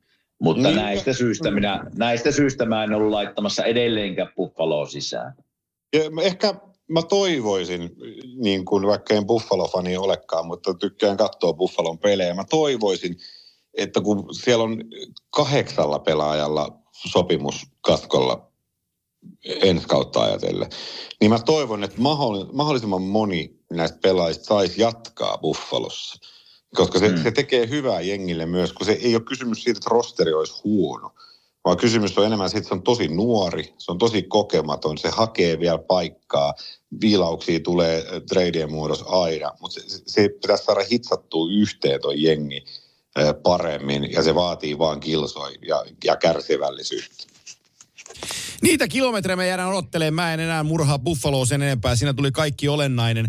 Me ollaan myös maaginen kahden tunnin raja ylitetty, kun me ollaan NHL-joukkueet käyty lävitse. Ja nämä, pysyy, nämä lippulapuset pysyy, pysyy mulle ja sitten kun kausi on päättynyt, niin saadaan viimeiset viimeistelyt näistä. Tähän loppuu vielä, niin kun mennään, niin Arttu, tota, TV-hommia. Kerro, kerro muutamalla minuutilla, että kuinka raskasta touhua voi sen valmentaminen. No, siisti istumatyö, sisätyö. Joo. siis sanotaan näin, että kyllä, kyllä niin kuin löi ällikällä se, että miten pitkiä päiviä. Ja aloitetaan aamulla piru aikaisin ja siellä on päiviä, kun kuunnellaan toista sataa laulajaa per päivä. Ja voisi äkkiä miettiä, että okei, no sehän on ihan easy homma, kun istut ja kuuntelet, mutta jos sä rupeat perkaa sitä niin kuin minuuteiksi toista sataa biisiä, niin päästään jo aika pitkälle niin kuin päivässä eteenpäin. Sitten siihen lisäksi kaikki kävellään nyt uudestaan toi kohta vielä, kun et näyttänyt tarpeeksi hyvältä ja, ja. mainoskuvaukset ja haastattelut, niin ne on semmoisia, että aamulla varsinkin vielä niin kuin Sannin ja Maijan kohdalla, niin päivät alkaa huomattavasti aikaisemmin, koska pitää laittaa meikkiä ja tukkaa itsellä. Kumpikaan ei auta eikä paranna mun naamavärkkiä, vaikka kuinka meikattaisi, mutta, mu, mutta niin kuin, eh, heillä alkaa jo tietysti seiskan, kasin pintaa ja sitten 11 pintaa illan loppuun, ja niin Joo. tehdään aina aika pitkälti niin kuin kahden viikon jaksoissa. Kaksi viikkoa putkeen ja sitten on kaksi viikkoa vähän muita hommia ja sitten taas kaksi viikkoa. Hei, pari kysymystä. Onko ens, ensinnäkin, onko, onko löytynyt hiomattomia timantteja tähän mennessä? On, siis taso on mun mielestä niin kuin uskomattoman hyvä. Mä, mulla ei ole silleen perspektiiviä siihen, koska mä en ole tätä ohjelmaa koskaan oikein katsonut. Ja se voi kuulostaa vähän haskulta, että en ole katsonut ohjelmaa missään on itse mukana, mutta mä luulen, että se on ehkä yksi, yksi syy, minkä takia mut hommattiinkin siihen, koska kun, kun mä pyyhällän paikalle, niin mä tuon sen osaamisen, minkä osaan. Ja se on yleensä jonkin, jonkin sortin tuo jonkin sortin viihdyttävyyttä mukana myös näihin ohjelmiin. Olen aika monta kertaa rikkonut sääntöjä tässä ohjelmassa tietämättäni ja on, on tota, saanut tuotannon niin sanotusti hermoraunion partaalle. Mutta on sieltä löytynyt sit niinku oikeasti niitä hyviä laulajia, ketä mä oon, on sit päässyt koutsaamaan ja semmoisia tyyppejä, joilla on ihan oikeasti mahis. Että se on sitten itsestään kiinni paljon sen jälkeen, että miten, miten niin kuin pääsee. Toi, toi ohjelma pystyy, toi ohjelma antaa sulle laakerit ja sitten se antaa sulle alamään ja sitten se työntää sut sinne alamäkeen. Ja niin sitten sit sun täytyy niin kuin osaa hypätä oikeasti liittymät pois ja rupeat tekemään töitä. Sen se tek, niin kuin antaa sen alamäen ja laakerit, mutta sitten se vaatii niin paljon vielä itseltä sen jälkeen, että sä pystyt pääsee siihen musahommaan mukaan. Et tosi paljonhan siellä on myöskin ammattilaisia mukana, mutta ammattilaisissa on aina sitten se pieni niin kuin vaara, että ovatko he niin, kuin niin itsetietoisia sitten tästä hommastaan, että he ei suostu ottamaan välttämättä tiettyjä vinkkejä vastaan. Et ehkä mun mielestä niin kuin kiinnostavimmat tyypit on semmoisia, että ne, ne on tullut kokeilemaan, hei, että mun mielestä mä laulan tosi kivasti suihkussa – ja mm-hmm. sitten, sitten ne vetää niin kuin uskomattoman hyvin ja ne ei tiedä itse, kuinka saamari hyvin ne on. Mutta toinen kysymys sitten, kun mä tiedän, että Antti Mäkien on hyvä laulamaan suihkussa ja sitten se tulee sinne lavalle, niin saako hän valita sen oman kappaleen, siis Mökkitien, vai, vai mitenkä se menee? Tuleeko se tuotannon puolesta vai laulaja saa itse päättää, mitä laulaa? No siinä on siis on vaiheita, kun öö, tämä kilpailija kautta lauleja saa itse valita. Niitä on muutamia vaiheita, kun hän saa itse valia. Mutta se mun, okay. tapa, mun tapa koutsata on ollut semmoinen, että mä en laita ketään laulaa mitään, mikä tuntuu epämukavalta. Et siinä on myöskin semmoinen, että ähm, jengi tulee niin eri tavallaan taustoista, niin siellä pitää ottaa niin monta asiaa huomioon eri kulttuureista. Sä et voi laittaa niin kuin laulamaan tietynlaisia asioita, jos sä tulet tietynlaisesta kulttuurista, tietynlaisesta taustasta. Ja, ja myöskin se, että mä en myöskään anna heidän laulaa sit näitä niin kuin bravuureja. Mun mielestä se olisi typerää, että sä tuut sinne veivaa sen biisi, minkä sä oot veivannut 500 kertaa aikaisemminkin Anna Koossa, tiedätkö, puoli neljä aikaa yöllä. Ja kaikki tietää, että sä vedät sen hyvin koska siinä on se miina, että sä oot jo niin sokea ja kuuro sille omalle vedolle, että sä luulet olevasi ihan päällikkö ja sitten se kuulostaakin tietysti aivan hirveältä. Joo. mä, mä, mä, mulla on, mulla on tota, meillä on Viskarin kanssa muutama musiikkijuttu. Mä menen joku päivä Espooseen, me mennään studioon, niin katsotaan mitä me saadaan aikaa, jos se päästään mutta sinne kiakuun, niin tota, ottaa siihen kitaran sitten mukaan, niin katsotaan mitä tulee. Voidaan mä oon itse tällä hetkelläkin studiossa, istun itse asiassa vessassa. ihan, ihan oikeasti. Tähän, tähän, tähän, tähän meillä kotona kysyttiin, se näin pitää olla su, su, vessassa, että tarvitsetko sakset? Mutta Saatana pollykarkki tulee. Pollykarkki. joo, mä, joo, mä, musta on tullut pollykarkkien fani ja se on sun syys. Hei siis tuosta niinku yhdestä pollykommentista on tullut niinku ihan järkyttävä määrä niinku palautetta. Ja, ja niinku mä oon saanut niinku varmaan niinku sata kappaletta kaiken näköisiä pollykuvia jengiltä, mitä jengi lähettelee mulle. Jopa Ruotsissa, kun oltiin katsoa NHL, niin joku oli kuvannut mua sieltä katsomusta ja lähettänyt mulle Instagramiin viesti, että onko pollyt mukana. joo. kyllä. Kyllä. Ja nyt mä vähän niin kuin odottelen sitä, sitä, mä tein tosi harvoin mitään yhteistyödiilejä, niin mä odotan vähän sitä pollykarkkia Kyllä. Tai sitten me saa, saadaan se tähän kimanttiin. Kyllä, joo, joo. Joo. Aina kun, aina kun tota, sä tuut vieraaksi, meillä on, meillä on yhteistyökumppanina myös pollykarkki. joo. Joo. Täytyy, täytyy, täytyykin soittaa, onko se on, Kloetta, onko sellaista firmaa enää olemassa kuin Kloetta, tai mikä se täytyy soittaa ja, kysyä. Että, Jokainen puheenvuoro alkaa silleen, että Kimmo, mitä sä oot mieltä tästä Philadelphia Flyers? No se on vuosi, Tuu tähän pollyyn. joo, joo, sitten, ja, ja sitten on lainelautailua vatsa, vatsapohjassa. Joo, kyllä. No niin, ei. Tämä, polly, tää pollykarkkelu riittää tällä kertaa. Kiitos coach, että olit matkassa mukana. Äh, Kaikkea hyvää tähän alkuvuoteen ja, ja tota, pistellään viestiä ja katsellaan taas kevättä, kun pääset matkaan mukaan tähän tota, Kimanttia podiin puhun NHL-asiaa, mutta nyt et tsempit sinne telkkarin puolelle ja, ja sinne studioon. Niin tota, Kiitos Arttu. nautin. Kiitos, Kiitos. kiitos, oli hauska rupatella. Kyllä, niin palataan asiaan. Se on morjens. Palaamme. Moi. Moro. Sinne Moi, menee, moi. sinne menee Arttu Viskari ja ei me varmaan Kime tuttuun tyyliin, niin tuskin mekään tähän jäädään lärpättelemään. Me ollaan kaikki sanottavamme sanottu tämän Hei. päiväiseen jaksoon. Niin. Pakko, pakko, pakko sanoa, että hei, pari tuntia ollaan menty, niin on se pitkä pätkä istua siinä pöntöllä Oh. nyt pääsee vihdoin ja vihdoin Oh. pois sieltä Oh, oh, sitten kuuletetaan, mistä tulee peräpukamat. Joo. No mutta näin, Mutta oli hyvä jakso. Oli, näin. Pitkä jakso, mutta paljon asiaa. kyllä, Paljon asiaa. näin, näillä puheilla eteenpäin, niin tota, palataan asiaan. Näin. Moro! Moi.